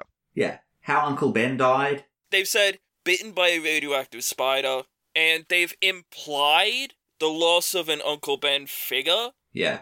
I think, personally, they should mention Uncle Ben at least once. We didn't need to see that old man die in the gutter again. No. No. He was fast becoming the Thomas and Martha Wayne of the Marvel Universe. Yeah. Like, all that he was missing was a pearl necklace that we could have slow motion shots of as it hits the ground. Yeah. But let's start talking about this movie's sort of story and some of the characters. Uh, you've mentioned that you're not too hot on Tobey Maguire's Spider-Man. Correct. Talk a little bit about that. I find him to be a really unappealing character. I I very rarely am having fun because of what he's doing. He is very sad and very angsty and very miserable for a lot of the time and the way that he just sort of mumbles all of his lines. I find I mean Tom Holland is the perfect Spider-Man. I don't think that's a controversial opinion. I don't think it's controversial. But I also think that Andrew Garfield, perhaps he did not. I mean, it's difficult to buy Andrew Garfield as sort of a nerd uh, or a social outcast. He's too conventionally attractive, you know? He was a hell of a lot more entertaining to watch for me. I think that Tobey Maguire's. I, just. I And this goes to the sort of other problem that I have with it is Sam Raimi's insistence on making Spider Man a sort of put upon tragic hero for so much of this trilogy. That he doesn't have the energy or the pep that I want from a Spider Man. I'm not saying that Spider Man can't have problems, like, that's one of the cool things about Spider Man is that he's a regular teenager and he has teenager problems. But Maguire always seems like he's dragging his feet, that he's really having a bad time, and that doesn't appeal to me as a Spider Man viewer. Doesn't help that when there are scenes in the school and when they're being high school students, everyone's in their mid 20s. Mm. I would tend to agree. I think Maguire is more effective as Peter Parker than he is as Spider Man. I don't think the quips come out naturally as much as they do with someone like Andrew Garfield or Tom Holland, or even some of the people who've done the animated voice acting for Spider Man. And I think a lot of what Maguire is doing in comparison to the other Spider Man actors is it's like a sort of Silver Age sort of thing. It's a lot more muted. It's more muted, it's more. Uh, he's an image more than he is a sort of uh, psychologically interesting character. And, and that's really sort of, I think, what the tone is going for. The psychologically interesting characters we get in this this trilogy are the villains. And that's Spider-Man is the Marvel character with the best villains. Yeah, I can go with that. Think about it. If you look at Batman, the Rogues Gallery, Yeah. you know, you've got Joker, Riddler, Catwoman, Bane. For Spider Man, you can list them off too. Basically, every member of the Sinister Six. Doc Ock, Green Goblin, Venom, Carnage. Kraven the Hunter. You're probably right that he has the the most in just volume, but I do think that the absolute best MC uh, Marvel Universe villain is Magneto. Oh, yeah, of course. The X Men has a huge amount of interesting villains. Yeah. But for a single hero, for a sole hero, he has the best rogues gallery out of Have you noticed that with Spider-Man villains, it's always a scientific experiment going wrong? Hmm. Well, because Spider Man himself is an accidental superhero. He was bitten by the spider because he was there. He is an accidental positive result of a science experiment, whereas people like the Green Goblin, the Lizard, these are science experiments gone awry. He's sort of like Crash Bandicoot in that sense that What? he was sort of this accidental heroic character created by a mad scientist. Sure, That is that is a one to one parallel, Jeaun. You are absolutely correct. That is when I think of Spider Man, I think you know what Spider Man is. He is exactly like Crash Bandicoot. when I think Spider Man, I also think of Sony PlayStation's mascot, Crash Bandicoot. Well, they they did use the Spider Man font for the PS3. They did. They did. And there's also the fact that if if I worked at Oscorp, I would just be waiting for me myself to get into one of these things so I can like shoot paper out of my eyes or some Well, shit. well, yeah, but you'd walk in and like Willem Dafoe's the guy doing the job interview, and you're like, oh, he will absolutely kill one of us at one point. I mean, just look at him. Absolutely. I mean, they didn't need a mask. They didn't just have Willem Dafoe's face. That's a perfect Green Goblin mask right there. Yeah. I'm not even convinced he's acting. I think this might have just been something he was doing, and Sam Raimi put a camera on it and filmed it. My favorite Spider Man villain isn't Venom, isn't Lizard or Electro, it's the Green Goblin, right? He's he's Spider-Man's Joker. Because the Green Goblin is the villain who hurt him the most. He's the one who killed Gwen Stacy in the comics. He's the one who will always, always be the villain who won. Correct me if I'm wrong, but isn't he like a lot more sociopathic in the comics than he is in this film? Oh, yeah. Oh yeah. Like, the comics, he, Norman, before he becomes the Goblin, is a bastard man. He's a maniac. And the Green Goblin is sort of the throwing off the airs of society becoming who he really is. Yes, the serum does send him mad, but There's nothing there that wasn't already there. he's a bad guy before that, but he just becomes worse as the Goblin. Whereas in this film, Willem Dafoe is playing this Jekyll and Hyde thing, like you mentioned um, in the overview. He's before he takes the performance enhancer, he seems like a genuinely friendly guy. To everyone but his son, but you know. Well, he seems cold and a bit distant, but he still seems genuinely affable. He's hardly a an evil person. No, he's, you know, he's probably more distant than he should be. Yeah. Bit emotionally reserved. Yeah, In a way that sort of like maybe if Mrs. Osborn was still around would be tempered a little bit and give Yeah. Harry more of a warm home life, but he he seems like a guy who's sort of unequipped for fatherhood. yeah. Yeah. He's handling it alone. We get that part where after the Thanksgiving thing, after the finger licking good thing from Norman, which is just the most threatening, and I think he's hitting on Aunt May. I don't think he's. I think I, I read that as threatening. Oh. Like he looks furious to be told off. But but when he's talking to Harry, he he mentions that Harry's mother basically went after the money. Dad, what are you doing? I planned this whole thing so you can meet MJ, and now you have to leave? I gotta go. Dad, this girl is important to me. Harry, please, look at her. You think a woman like that sniffing around because she likes your personality? What are you saying? Your mother was beautiful, too. They're all beautiful. Until they're snarling after your trust fund like a pack of ravening wolves. You're wrong about her, Dad. A word to the not so wise about your little girlfriend. Do what you need to with her, then broom her fast. Well, this is his interpretation of events, and this is the Goblin's interpretation of events. So who knows? It's so interesting to find the places where Norman ends and the Goblin begins because the Goblin says the things that Norman doesn't want to. And whenever you are seeing, after the transformation, of course, whenever you're seeing a scared, upset, fearful person, you're seeing Norman. Hmm. Every time he's trying to have a genuine connection with someone, that's Norman. Every time you're seeing, hearing a flat affect, sort of a shrieking maniac, angry, vindictive, biting, that's the Goblin. And Willem Dafoe is such a good casting choice. It's a strange casting choice because uh, you got to think this is 2002. He was really an independent actor at that point. Yeah. He wasn't, you know, known for doing big blockbusters. Uh, and he is certainly, I mean, he is an unusual figure. He is like if Nicolas Cage and Al Pacino had a baby. Yes. that there is a lot of that there, except unlike the two of them, he is still capable of modulating his performance instead of going full howling crazy all of the time. Yeah.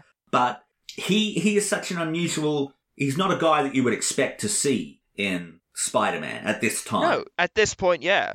And he is the only one in the cast, I think, that is able to dance to Raimi's tune. I, I think he is the only one, even more than Raimi himself, who is actually able to marry the two tones that Raimi is trying to marry. I think Raimi is unsuccessful at it, but I think Willem Dafoe's performance, he actually has figured out the line to walk. And I mean, the performance of the go- of Norman Osborn slash the Green Goblin inspired so much of the tone of this film. Sort of the mirror scene where he's sort of playing off of himself, Mm. and he's got this weird Jekyll and Hyde conversation going. It's kind of like a one shot that he's having with, having with himself.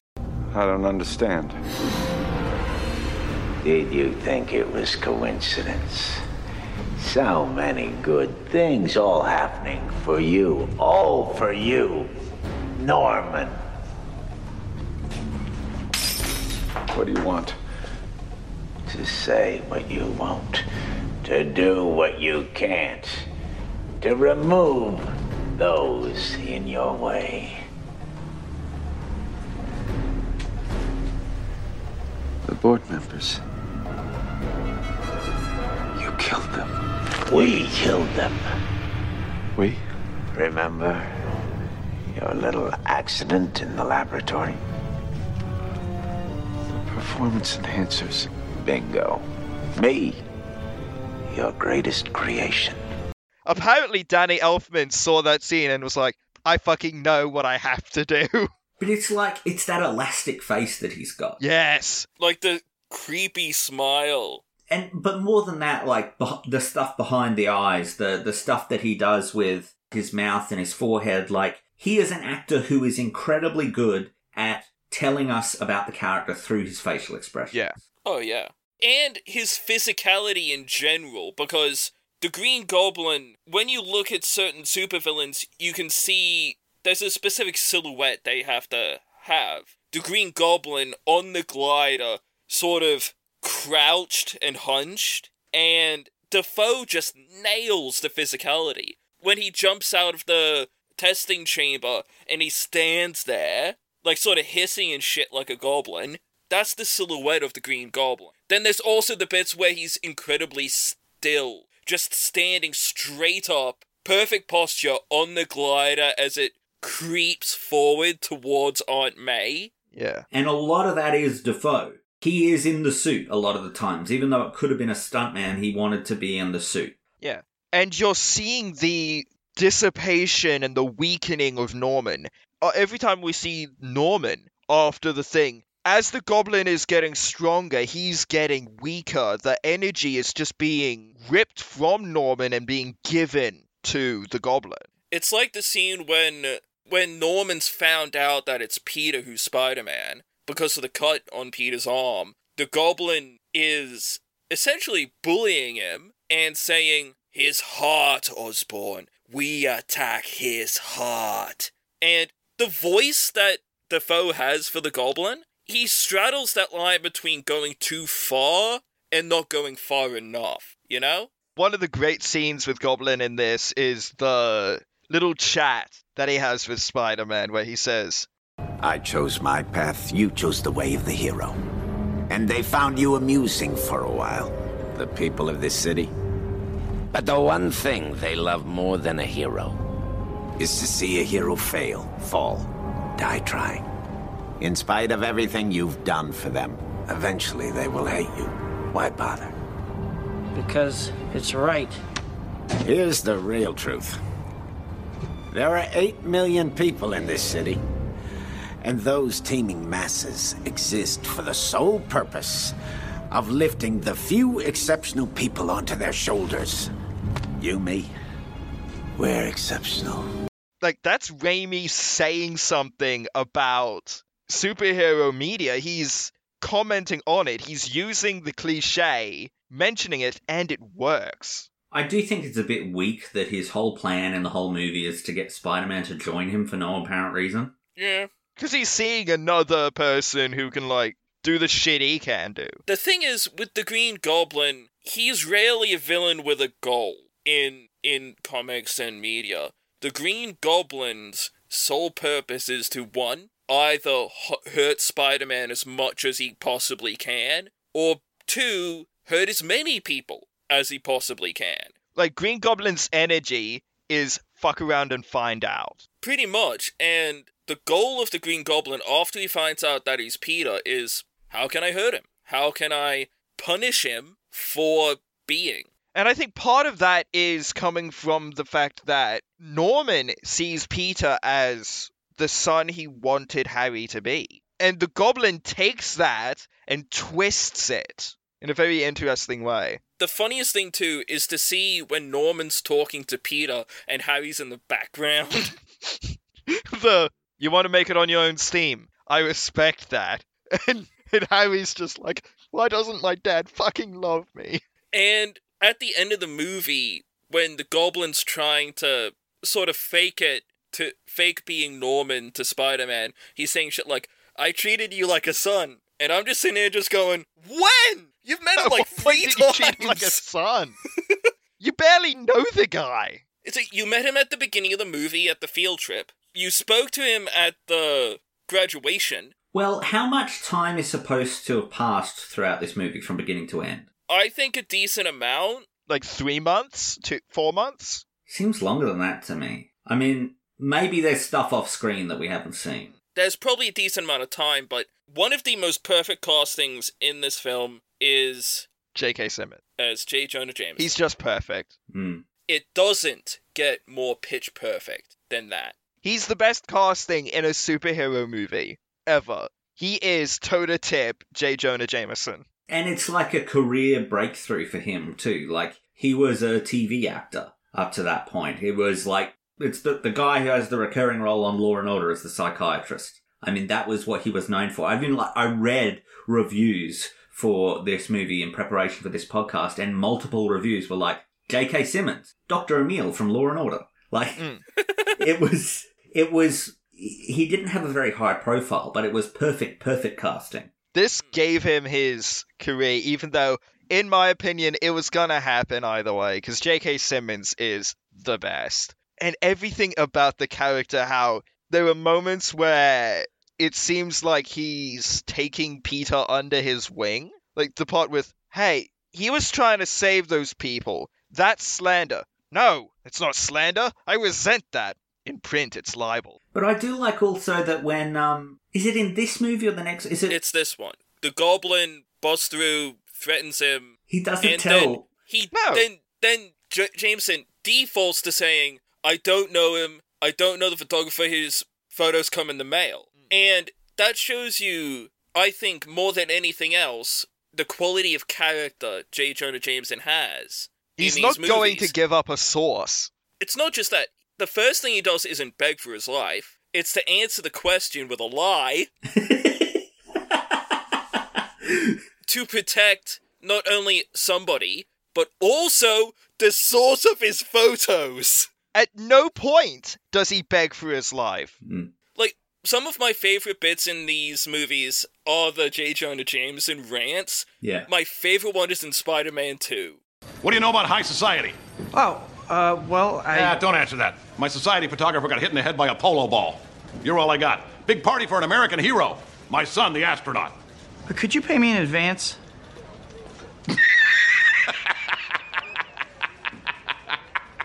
Are You serious? Pay you for what? Standing there? The planetarium tomorrow night, 8 o'clock. There's the door.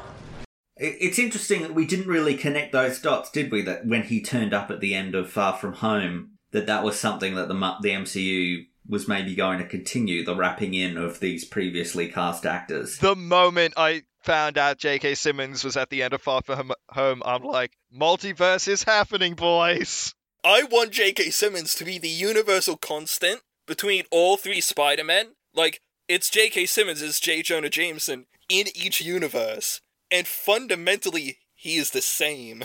But Alfred Molina coming in as um, Doc Ock again, Jamie Foxx coming in as Electro from the Amazing Spider-Man duology again. Rumors of Rhys Ifans back as the Lizard. Rumors of Willem Dafoe. Well, rumours, just incredibly persistent rumours of Tobey Maguire and Andrew Garfield appearing in some capacity. Rumours that have been shot down, but I kind of don't believe them. No, No. I don't believe them either because there, there is simply too much evidence to believe their lies. if the rumors aren't true that this is a Spider Verse kind of story, then they should put out a trailer sort of dispelling Look, the I think the first trailer will be an attempt to dispel it. Hmm. But but the trailer will be a lie. They're bringing Doctor Strange in, and he's the the universe shifting guy Alfred Molina has confirmed that he's back. as the same character. Yeah, Jamie Foxx is back as Electro. It's like the running theory is among entertainment journalists is that the Spider-Man No Way Home trailer will drop when Loki is done, when Loki is over. And Loki is talking a lot about how Nexus events, which is where someone steps out of the timeline, create the possibility of the multiverse. A- and we've got we seem to be getting multiversal versions of Loki. So the wild implication there is, and as well as the the multiverse of madness title and Quantumania, basically is screaming at the top of its lungs. Tom Holland is lying to you. He has finally learnt to keep his mouth shut. That or they're lying to Tom Holland.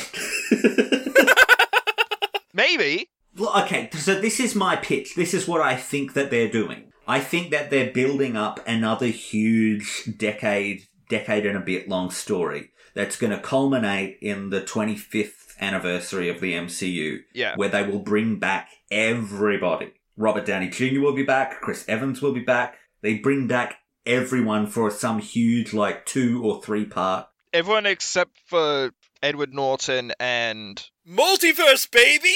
Bring them back too. War Machine from the first movie. but like that, that that they'll build up to some huge thing and they'll use this they'll they'll use it as a way to get the X-Men in and they'll use it as like this multiverse thing. I feel like they're building up to something huge so that they can do some massive celebration of the franchise at the end of it. There's a comics run from back in the 80s called Secret Wars, where a, a being called the Beyonder, this multiversal, exceptionally powerful being. That's not the one that's becoming a Disney Plus show, No. is it? That's Armor Wars. That's Secret in, and that's Secret Invasion and Armor Wars. All right, yes. Yeah. and the Beyonder basically rips characters out of the off from off of Earth and just plops them into one location. He's got villains and he's got heroes there. X-Men characters. This is the time we are introduced to the symbiote. And Galactus is there, the Fantastic Four are there. It's basically a giant shit show where the Beyond is like, these are all my toys. I'm gonna smash them together, see what happens. It's a whole thing, and it seems to be that it's either this or Annihilus that they're sort of edging towards. Convergence, Yeah, sort of thing. because they're bringing in the Fantastic Four. I do have a quote here from Alfred Molina. I don't know if he was supposed to reveal this much in this interview with Variety. Probably not. He says that the Doc Ock story will pick up from the very ending of Spider-Man 2, him in the river. And he says that he's going to be digitally de-aged, like Samuel L. Jackson was in Captain Marvel. Hmm. Hmm. which is very interesting. Because he didn't end that movie insane. So something would have to happen where the chip gets reattached. Is and he the- even going to be a villain though? that that is the question. Yeah, but um, back to this Spider-Man movie. The moment I see the Green Goblin take someone to a bridge, Mm-hmm. my alarm bells start ringing. Because the the Queensboro Bridge, they were definitely trying to evoke the death of Gwen Stacy there. That is absolutely what they were trying to do. Let die the woman you love, or suffer the little children. I really don't like the Green Goblin's costume. I think that's the most Power Rangers of all of the, the stuff in this movie. I like it. I think it needed more purple on it. Well, I don't know if you saw this, but a couple of years ago they put out footage of tests of an animatronic mask. Oh yeah, creepy as hell, but so so accurate. Yeah, it looks fucked up. But how how do you tie that into it being developed as Yeah, exactly, as a military weapon. well, how do you put this as bit? I mean, I get the power armor, but the mask in the shape of a screaming goblin. The mask was one of his own collection of masks. Because in the scene where they're introduced to the glider and the and the suit, there's some sort of like like nodes on the guy's head as he's gliding it, as he's using it. It's to control it. Yeah, it's connected to the synapses, and he just added that shit to the mask he already owned. So those army guy, that army general who came in and was, you know, how Osborn was doing those that contract with the military. but he's like his predecessor's the one that um that did it, which, if you think about it, means that Bill Clinton's administration greenlit the Green Goblin glider. Yeah, and I'm I'm just looking at at that and I'm thinking, take the glider. The glider works. It's better than that shit that Quest had, which is this bulky monstrosity that looks like Elon Musk's wet dream. It's like, come on, just mix and match. Why don't you? The serum doesn't work, but the glider does. The glider does. I'm I'm sure I'm sure Oscorp has a bunch of other stuff that you can use other than a serum. What's a little bit of insanity in rats, huh? this is another one of those movies, another one of those franchises with insane meme potential. It's honestly crazy how people have reclaimed these sorts of films and just went to town. Hmm. For example, the Do You Know How Much I've Sacrificed? I'm something of a scientist myself. Bonesaw, all of Bonesaw, basically. Hey, Freak Joe!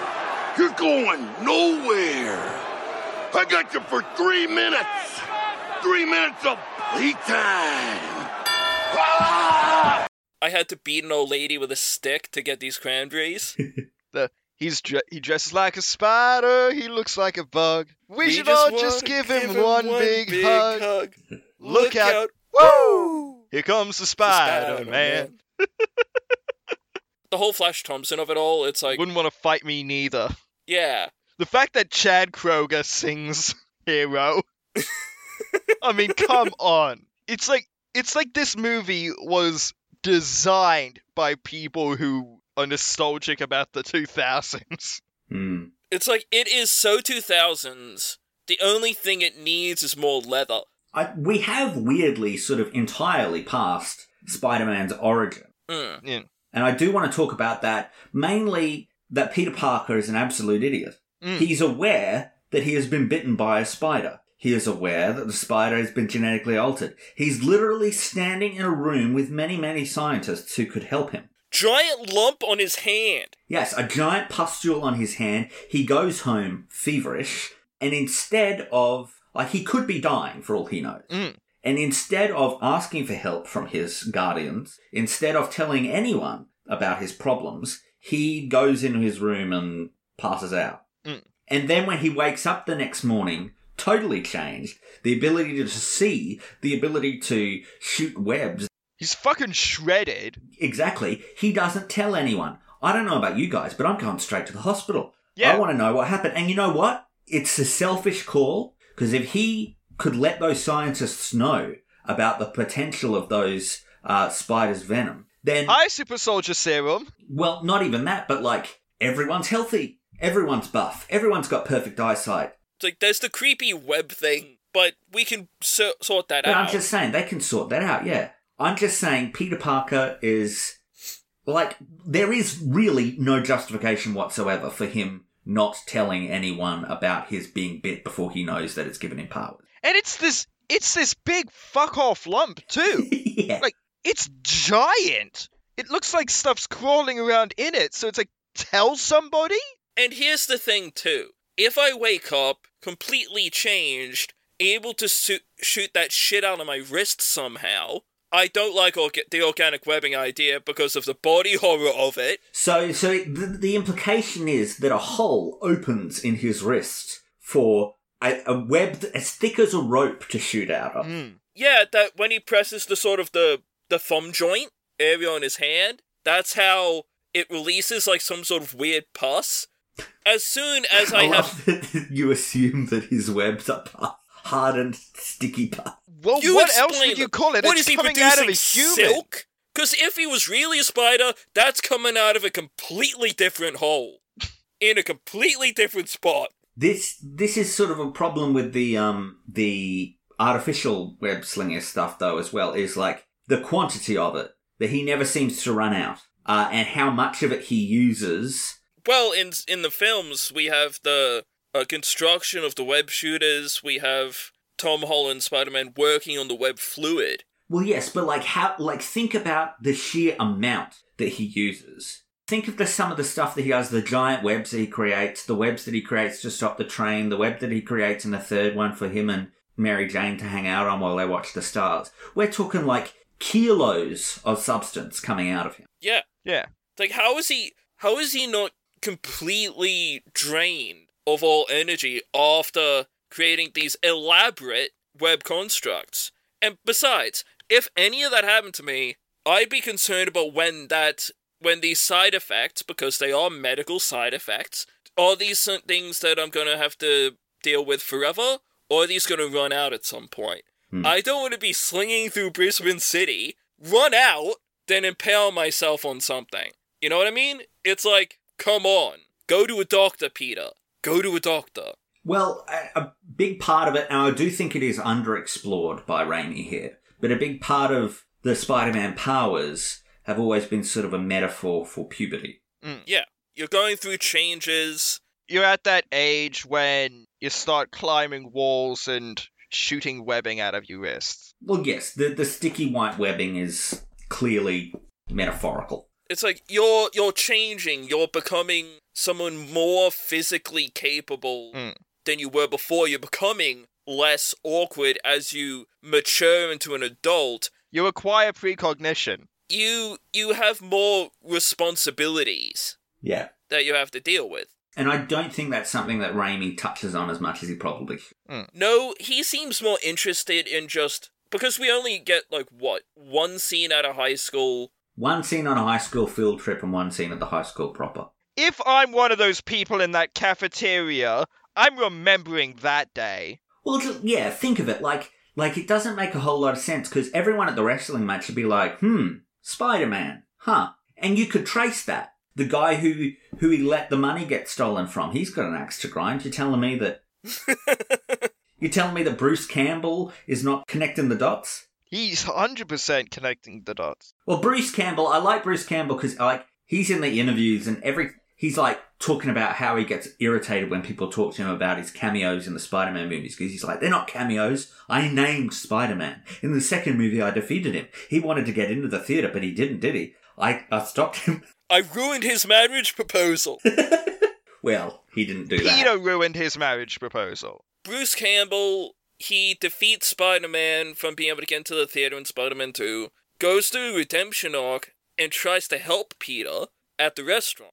Peter screws that up, then I guess we'll never know what was meant to be the finalization of his character in Spider Man 4. Was he meant to help him out defeat the lizard? Well, the rumor was that he was going to be implied to be Mysterio and that they were all the same character. And I do love that. Would that not have been beautiful? He's just a workaday actor. He's got so many jobs, you know? it's the gig economy. He has so many different jobs. I like that. I would remember the weird kid shooting webs out of his hands, doing a backflip, and punching a guy across the room. I'm gonna remember that. We haven't talked about Kirsten Dunst yet. Yeah. I think she does a good job here. I think she's doing more interesting stuff on an acting level than Tobey Maguire is. Yep. Um, there's more subtlety coming through in a lot of parts, but again, the chemistry just simply And doesn't. she's like she's the only normal person in the entire movie who's going through the normal New York stuff. She wants to become an actor. She ends up working in a diner. Like that's I think it's it's unfortunate that she's sort of saddled with the least interesting element of the film, which is the love triangle stuff as well. Like that's almost all of her scenes are to do with that. yeah. And I mean, in in almost every scene, she's basically saying to Peter, "Hey, look, I'm interested," but he doesn't do anything. like when it comes to Spider-Man love interests, the chemistry just simply isn't there in in the way that the obvious chemistry between Andrew Garfield and Emma Stone was there. They were in a relationship at that time, but that chemistry was incredible. Or Tom Holland and Zendaya. exactly. They have chemistry too. Tobey Maguire's Spider-Man seems asexual. He seems chaste, like completely chaste. Him as a figure is not something that you attach a romantic or sexual context Yeah. to. Because the only time he gains sort of like a lascivious interest in anybody is when he's under the influence of the symbiote. Hmm. In everything else, it's like there is there doesn't seem to be any like sexual component to his interest in Mary Jane, merely a romantic one. I love your insistence that he's like not a sexual being at all. He has more chemistry with the Peters at the start of number two. He's got all the sexual charge of a priest. And I don't know what that is. Is that is that that Tobey Maguire has no chemistry with Mary with Kirsten Dunst and with Bryce Dallas Howard in the third one? Or is it that he has chosen and he and Raimi have chosen a version of this character that is so sort of antiseptic and bland? It's back to that whole Silver Age tone for the character that I think they were going for. They're trying to go, this is a superhero, and go no more complicated than that. Because keep in mind, stories like uh, Spider Man No More, they were approaching the modern age of comic book storytelling, but they were still nestled pretty comfortably at the end of the Silver Age, early Bronze Age of comic book storytelling. So, characters were extremely chaste during Silver Age stuff. They really neutered the genre at that time. Other than Superman, Superman got pretty freaky. Yes, S- Silver Age Superman was kind of a demented lunatic. But I, I don't buy the love triangle here at all either. Like, she doesn't even seem to like Harry. No.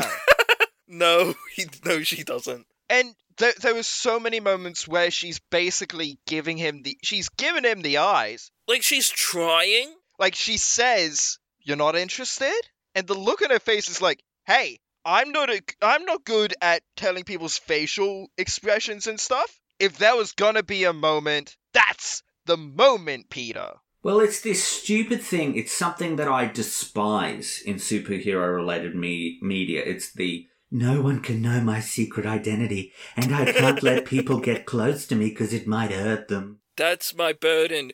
That's my curse. I'm Spider Man. And you know what? It's a double standard. He he he won't let himself get a girlfriend, but he's perfectly fine putting Harry in danger by being his best friend. Perfectly fine putting Aunt May in danger by still Yeah. going to her house and visiting her. I mean, it's unless you're living in a hermit as a hermit in the woods between your trips to New York to fight crime. I'm sorry, but it's a bullshit justification. Exactly. Like, in fact, telling the people is a better way of protecting them because then they'll be aware of the threat. Hmm. Telling the person gives them the appropriate context for your action so that you just don't seem like this flighty asshole who can't commit to anything. If you tell them that you're the superhero, you have an explanation for all the times you have to flake on social engagements. yeah. But I mean, thank God for Iron Man for getting rid of that. I've got to keep my secret identity and all of all of that stuff. I mean, it got rid of it. It set the template going forward. I mean, what Peter Parker is still the only one in the MCU who has to protect his identity. Not anymore. Not anymore. Exactly. They got rid of it, and they got rid of it where it mattered, like the stuff with uh, with Jacob and Aunt May. Like they they got rid of that stuff really really quickly when they started doing that. Yeah. I, I really don't like it. It's my least favorite part in the whole, uh, and it and it goes beyond stuff like like Charmed. That was the stuff I never liked about Charmed was that oh we've got to do this like weird hijink, hijinks routine to keep people from knowing that we're witches and to can't let Darryl know. yeah, and it like would would inevitably end up as like some weird Mrs. Doubtfire routine where they were like trying to juggle both things at the same time. You know? so you can keep the secret from the the public, obviously, but let the people who give a shit about you and you give a shit about in on this. It's not only really silly on an intellectual level to keep it secret from them because if they know they can plan accordingly. Yeah. But it's also emotionally dishonest. And throughout this trilogy, we see Peter pay that price for his emotional dishonesty. Let's talk about Uncle Ben too. Uh, that poor old man. Poor, poor old man. He's just, he's trying his best, isn't he? Yeah. Look, see, this is the thing. Actually, like for as good as I think Rosemary Harris and Cliff Robertson are, as and as good as Sally Field and Martin Sheen are as Aunt May and Uncle Ben, I do think it's like they got to be like great uncles and great aunts, right? Because I mean that the uh the Holland one was Marisa Tomei is the first time that that's actually cast age appropriate Yeah. for her to actually be his mother's sister or his father's sister. Yeah, it's a it's a whole thing. I think Martin Sheen was fantastic as Uncle Ben. My, he's my preferred Uncle Ben. But I think that the Aunt May in this trilogy just perfect. Hmm. She's just exceptional. She just has it. She's she's like the Alfred from the Burton Schumacher Batman movies. Just kind, warm, gentle, just nice. They're just nice people. Like can't be emulated. No. That the way that Uncle Ben's death is handled here is, I think, quite strong. Yeah. It has emotion, and that's not something I can say about some of the other supposedly emotional scenes in the film. Again, we just got off talking about MJ and Peter and that stuff. Tobey Maguire, he is so good at crying on screen. Like when you see him crying, he is fucking sobbing. He is putting it out there. He does the the ugly cry blubbering thing rather than the movie. Yeah. Yeah, it's like I appreciate it when an actor just goes, "Hold on a tick, I'm just gonna sob real quick." Yeah. Like like they remove ego from the thi- from the proceedings and are like, I'm just going to do this the way people cry when someone close to them dies. Hmm. And he nails that. Yeah. I think the the pace of the movie it kind of breezes by, doesn't it? Yeah, the action is really good. I mean, it sells the web slinging, which I think was the biggest technical thing that it had to do. Uh, it was the the making a man fly in Superman. It's it's this movie's version of that. The one moment where it doesn't really fit for me was is when Peter saves MJ from the parade attack and is sort of carrying her and you get that shot where you're seeing MJ's reaction to it and her face. And it's a mannequin baby. He is like stiff as a fucking board. He is perfectly still. Side note: Why is a weapons manufacturer sponsoring a middle of the day parade in Times Square? Late stage capitalism, my comrade. Uncle Ben said, There's two lessons I need you to carry with you for the rest of your life, Peter. One, with great power comes great responsibility. And two, the purpose of capitalism is to prevent the worker from accessing the means of production. anyway, then there's I I think the the upside down kiss is the the upside down kiss is well executed. Like it, it's very well done. But if I was Spider Man in that point, I'd be like, she starts taking the mask off. It's like, hey, hey, hey, no. Well, it was apparently very uncomfortable for Tobey Maguire too, because water was going up his nostrils and he couldn't really breathe. yeah, the whole time he should actually be going. And I mean, these action sequences, the swinging and the, the New York setting, it's got to it's got to have felt pretty loaded at the time, considering it, it's coming out what eight nine months after 9-11 happened. Yeah. And you certainly feel it, especially that scene on the bridge at, at the end with all of the New Yorkers gathering to throw refuse at the Green Goblin. I mean, I, I, I, I don't know whether that scene predates 9-11 in terms of its appearance in the script or whether that was something that was sort of added to kind of capture a community spirit after the fact. I don't think it really works. I think it's the cheesiest moment in a, in a movie that's already really cheesy. the one in Spider Man 2 works better. Yeah. Oh yeah, much much better. The bit on the train, yeah. But like I, I, I think that it any any emotional weight that it might have is kind of let down by the writing. Come on up here, dumb guy. I got a little something for you. Kick your freaking ass! Leave Spider-Man alone. You gonna pick on a guy trying to save a bunch of kids? Oh yeah, I got something for your ass! You mess with Spidey, you mess with New York! You mess with one of us, you mess with all of us.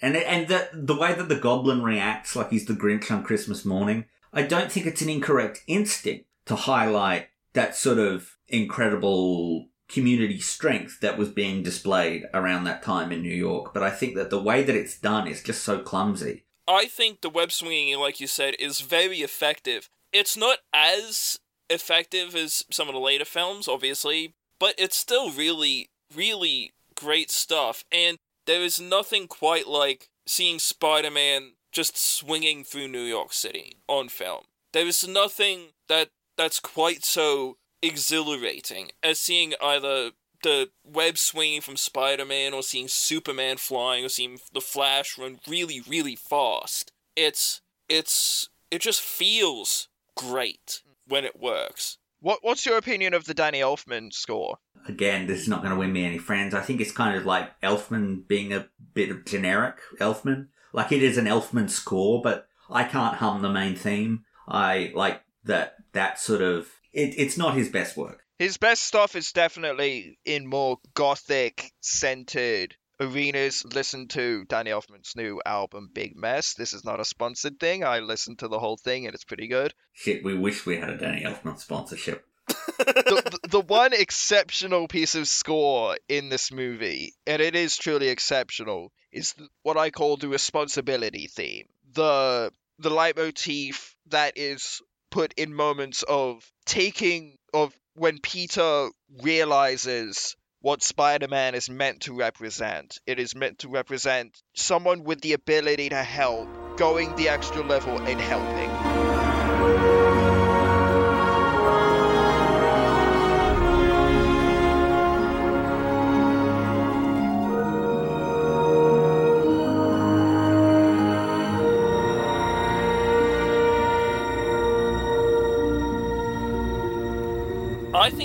Is quite evocative. It's not my favorite Spider Man music. That would be from Amazing Spider Man 2, the Hans Zimmer stuff, but it's very effective. I also like the Christopher Young stuff, like I mentioned in the what we've been watching. Well, it feels like we're reaching the end here. Is there anything you guys would like to add? Macho Man Randy Savage. Ah, yes.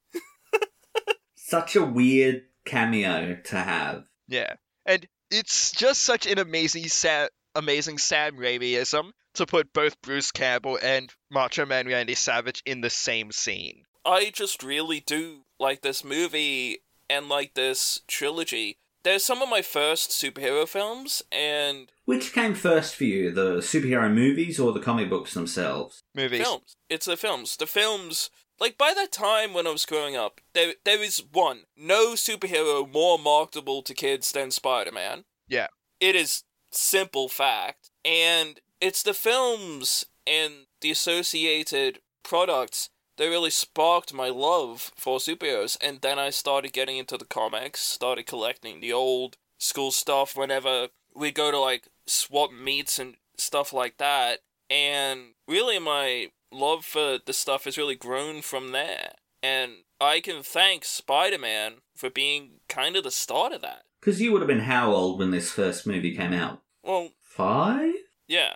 And like we had the toys. We had the Spider Man toys. We had all of that stuff. And Tobey Maguire's my classic Spider Man, you know? I like other versions of Spider Man more as I've matured, but there's something so simple about the Raimi films, you know? There's a there's a simplicity to it that like in times of turmoil, you can go back to them and see just a simple, easy story of the fight between good and evil and about responsibility. Uh, alright, before we leave, there are a few entries in the IMDb Parents Guide this week. Okay. Mostly some creepy stuff in the sex and nudity section that I highlighted because it's kind of creepy. Yeah. When Mary Jane gets mugged by some creepy guys, Spider Man fights them off in the rain, and Mary Jane's shirt gets wet, and you can see her nipple through her shirt. Mary Jane's cleavage is visible almost throughout her scenes.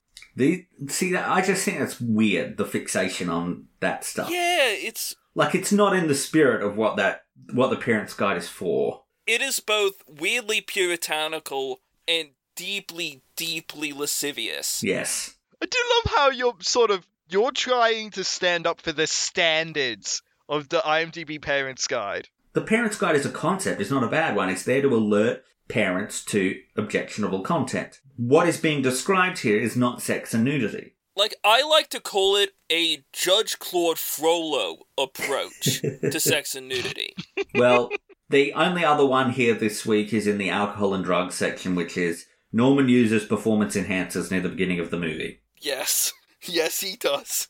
So before we go, why don't we each go around and say who our MVP is for this movie and what our favourite scene or sequence is? I will start us off and I will say that my MVP is Willem Dafoe. Like I said during the body of the podcast, I think he is the one that is matching Raimi's tone perfectly. He's the one that's walking that line in the way that you really want the whole movie to walk that line, really, but it doesn't. He is a weird choice for the role, but he's also perfect. He is theatrical and emotional, and he conveys depth in that character in a really interesting way. So, yes, Willem Dafoe. In terms of my favourite or sequence, I will go with the scene where the goblin dies at the end. That's a really effective scene between Peter and the goblin. I think that you get some great, like, Willem Dafoe stuff. It's, it's, it's a good scene. It's a nice culmination to the movie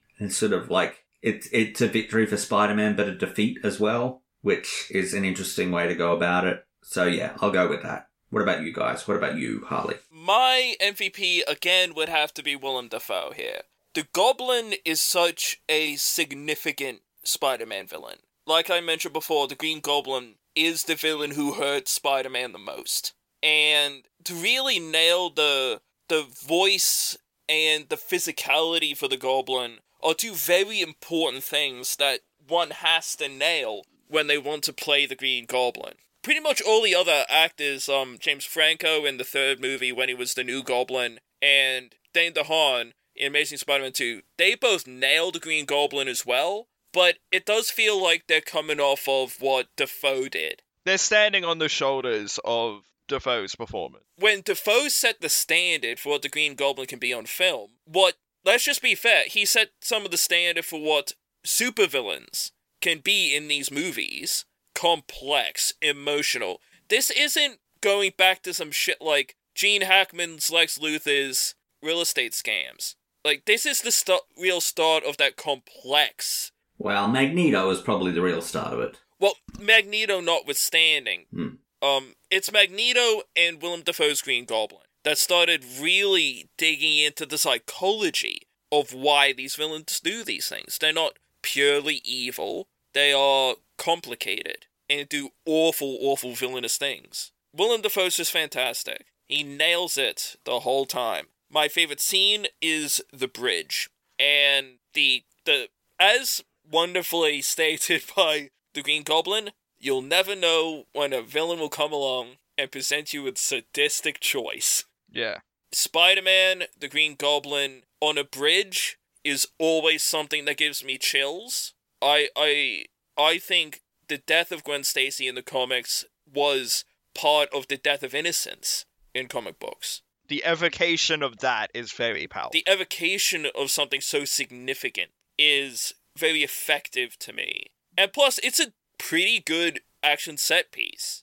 It leads into that final confrontation with the Green Goblin, and it's just great stuff. The way that the Green Goblin dies in this film is how he died the first time in the comics. Impaled himself on his glider when trying to kill Spider-Man in a really underhanded, dicky way. It's it's very, very well done. I just really liked it. Like those moments. And for me, I'm giving it to Sam Raimi because of all of the reasons you don't like the tone. Lawson. I love that it is unashamedly, unabashedly Raimi's vision of this, along with the writers as well. He just manages to capture comic book energy to me, like classic comic book storytelling. This isn't Frank Miller, this isn't a graphic novel, this is comic book. And I really love that. He does it in all three films, and I hope he continues to do it in the next Doctor Strange. Yeah, it will be interesting to see, given that Marvel exerts such control over its own house style. Mm. Yeah. And also the fact that he won't be the f- one of the first ones out of the gate now. He will be contributing to a genre that has had many, many entries and has developed quite a bit since he was last involved in it. But yeah, I just love Sam Raimi's work. I've always loved it. Every time I get the opportunity, he will be the MVP for any of his movies. And for my favorite scene, I I also give it to the death of the goblin simply because of the effect it had on me when I was young and it he that's the character that got me interested in villains in terms of their motivations and the like. And it's just a well put together sequence with a few Raimi-isms to keep it light and, you know, quick on its feet. So I go with that. Yeah, it's a very light and breezy movie. What have we got next week? Well, next week we will be talking about another famous intellectual property that was very important to our childhoods and also has a somewhat strange tone in its debut on the live action big screen. We'll be talking about Scooby Doo, the 2002 live action Scooby Doo. If you would like to follow along at home, it is available for streaming on Netflix, Binge, and Foxtel now in Australia. It is also available for rental and purchase on the Apple, Amazon, and YouTube stores. Also, be forewarned, if you are one of those low cultured people who do not like Scooby Doo 2002, uh, we are not going to be picking on it too much. It is we we like it. This isn't going to be something where we're dunking on it for an hour. We deeply adore this film. Hmm. It's important for us. If you want to reach us, you can find us at each of our blogs. You can find Lawson at Exit Through the, Exit Through the Candy Counter. You can find Jeaun and myself at On the Bright Side. If you want to reach us and give us episode specific feedback and movie recommendations, you can contact us through our Twitter, uh, the link to which will be in the description wherever it appears on your podcast app of choice.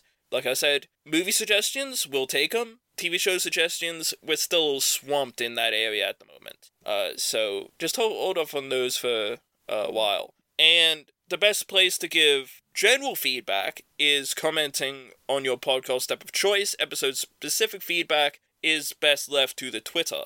Uh, we'll also take the recommendations that go to the podcast apps. But please do like, comment, and subscribe. It's how I find validation, generally speaking, in my life. The vast majority of the machines are benevolent, or at least attempt to be. However, their AI emergence has a catch. It's a pretty big one. When a being becomes aware of themselves and their place in the universe, there is always the possibility of that being succumbing to the void. The machines, like all sapient and thinking beings, can go mad when confronted to the inherent confronted by the inherent pointlessness of existence. You know the questions. Why am I here? Who am I? Is Martin Scorsese right in saying the MCU is killing cinema? Some machines, like people, create their own purpose, be it through work, philosophy, family, both natural and found, or even scripture. Many of the machines who fail to do so either trap themselves in logic loops, where they will wrestle with the eternal questions until the world itself falls still and cold. Others get a little buck wild, and by a little, I mean a lot. I have been Harlly Lewis. I've been Lawson Keeney. And I have been, and will continue to be Jeaun Lewis. And the say that a hero will save us, not gonna stand here waiting. Oh, God. And they're watching us. They're watching us as we all fly away. And they're watching us. They're watching us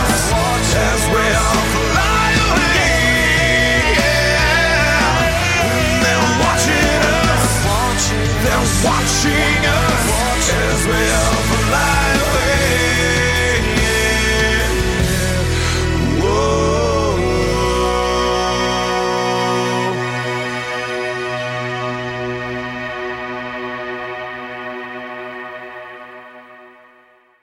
I had to beat an old lady with a stick to get these cranberries.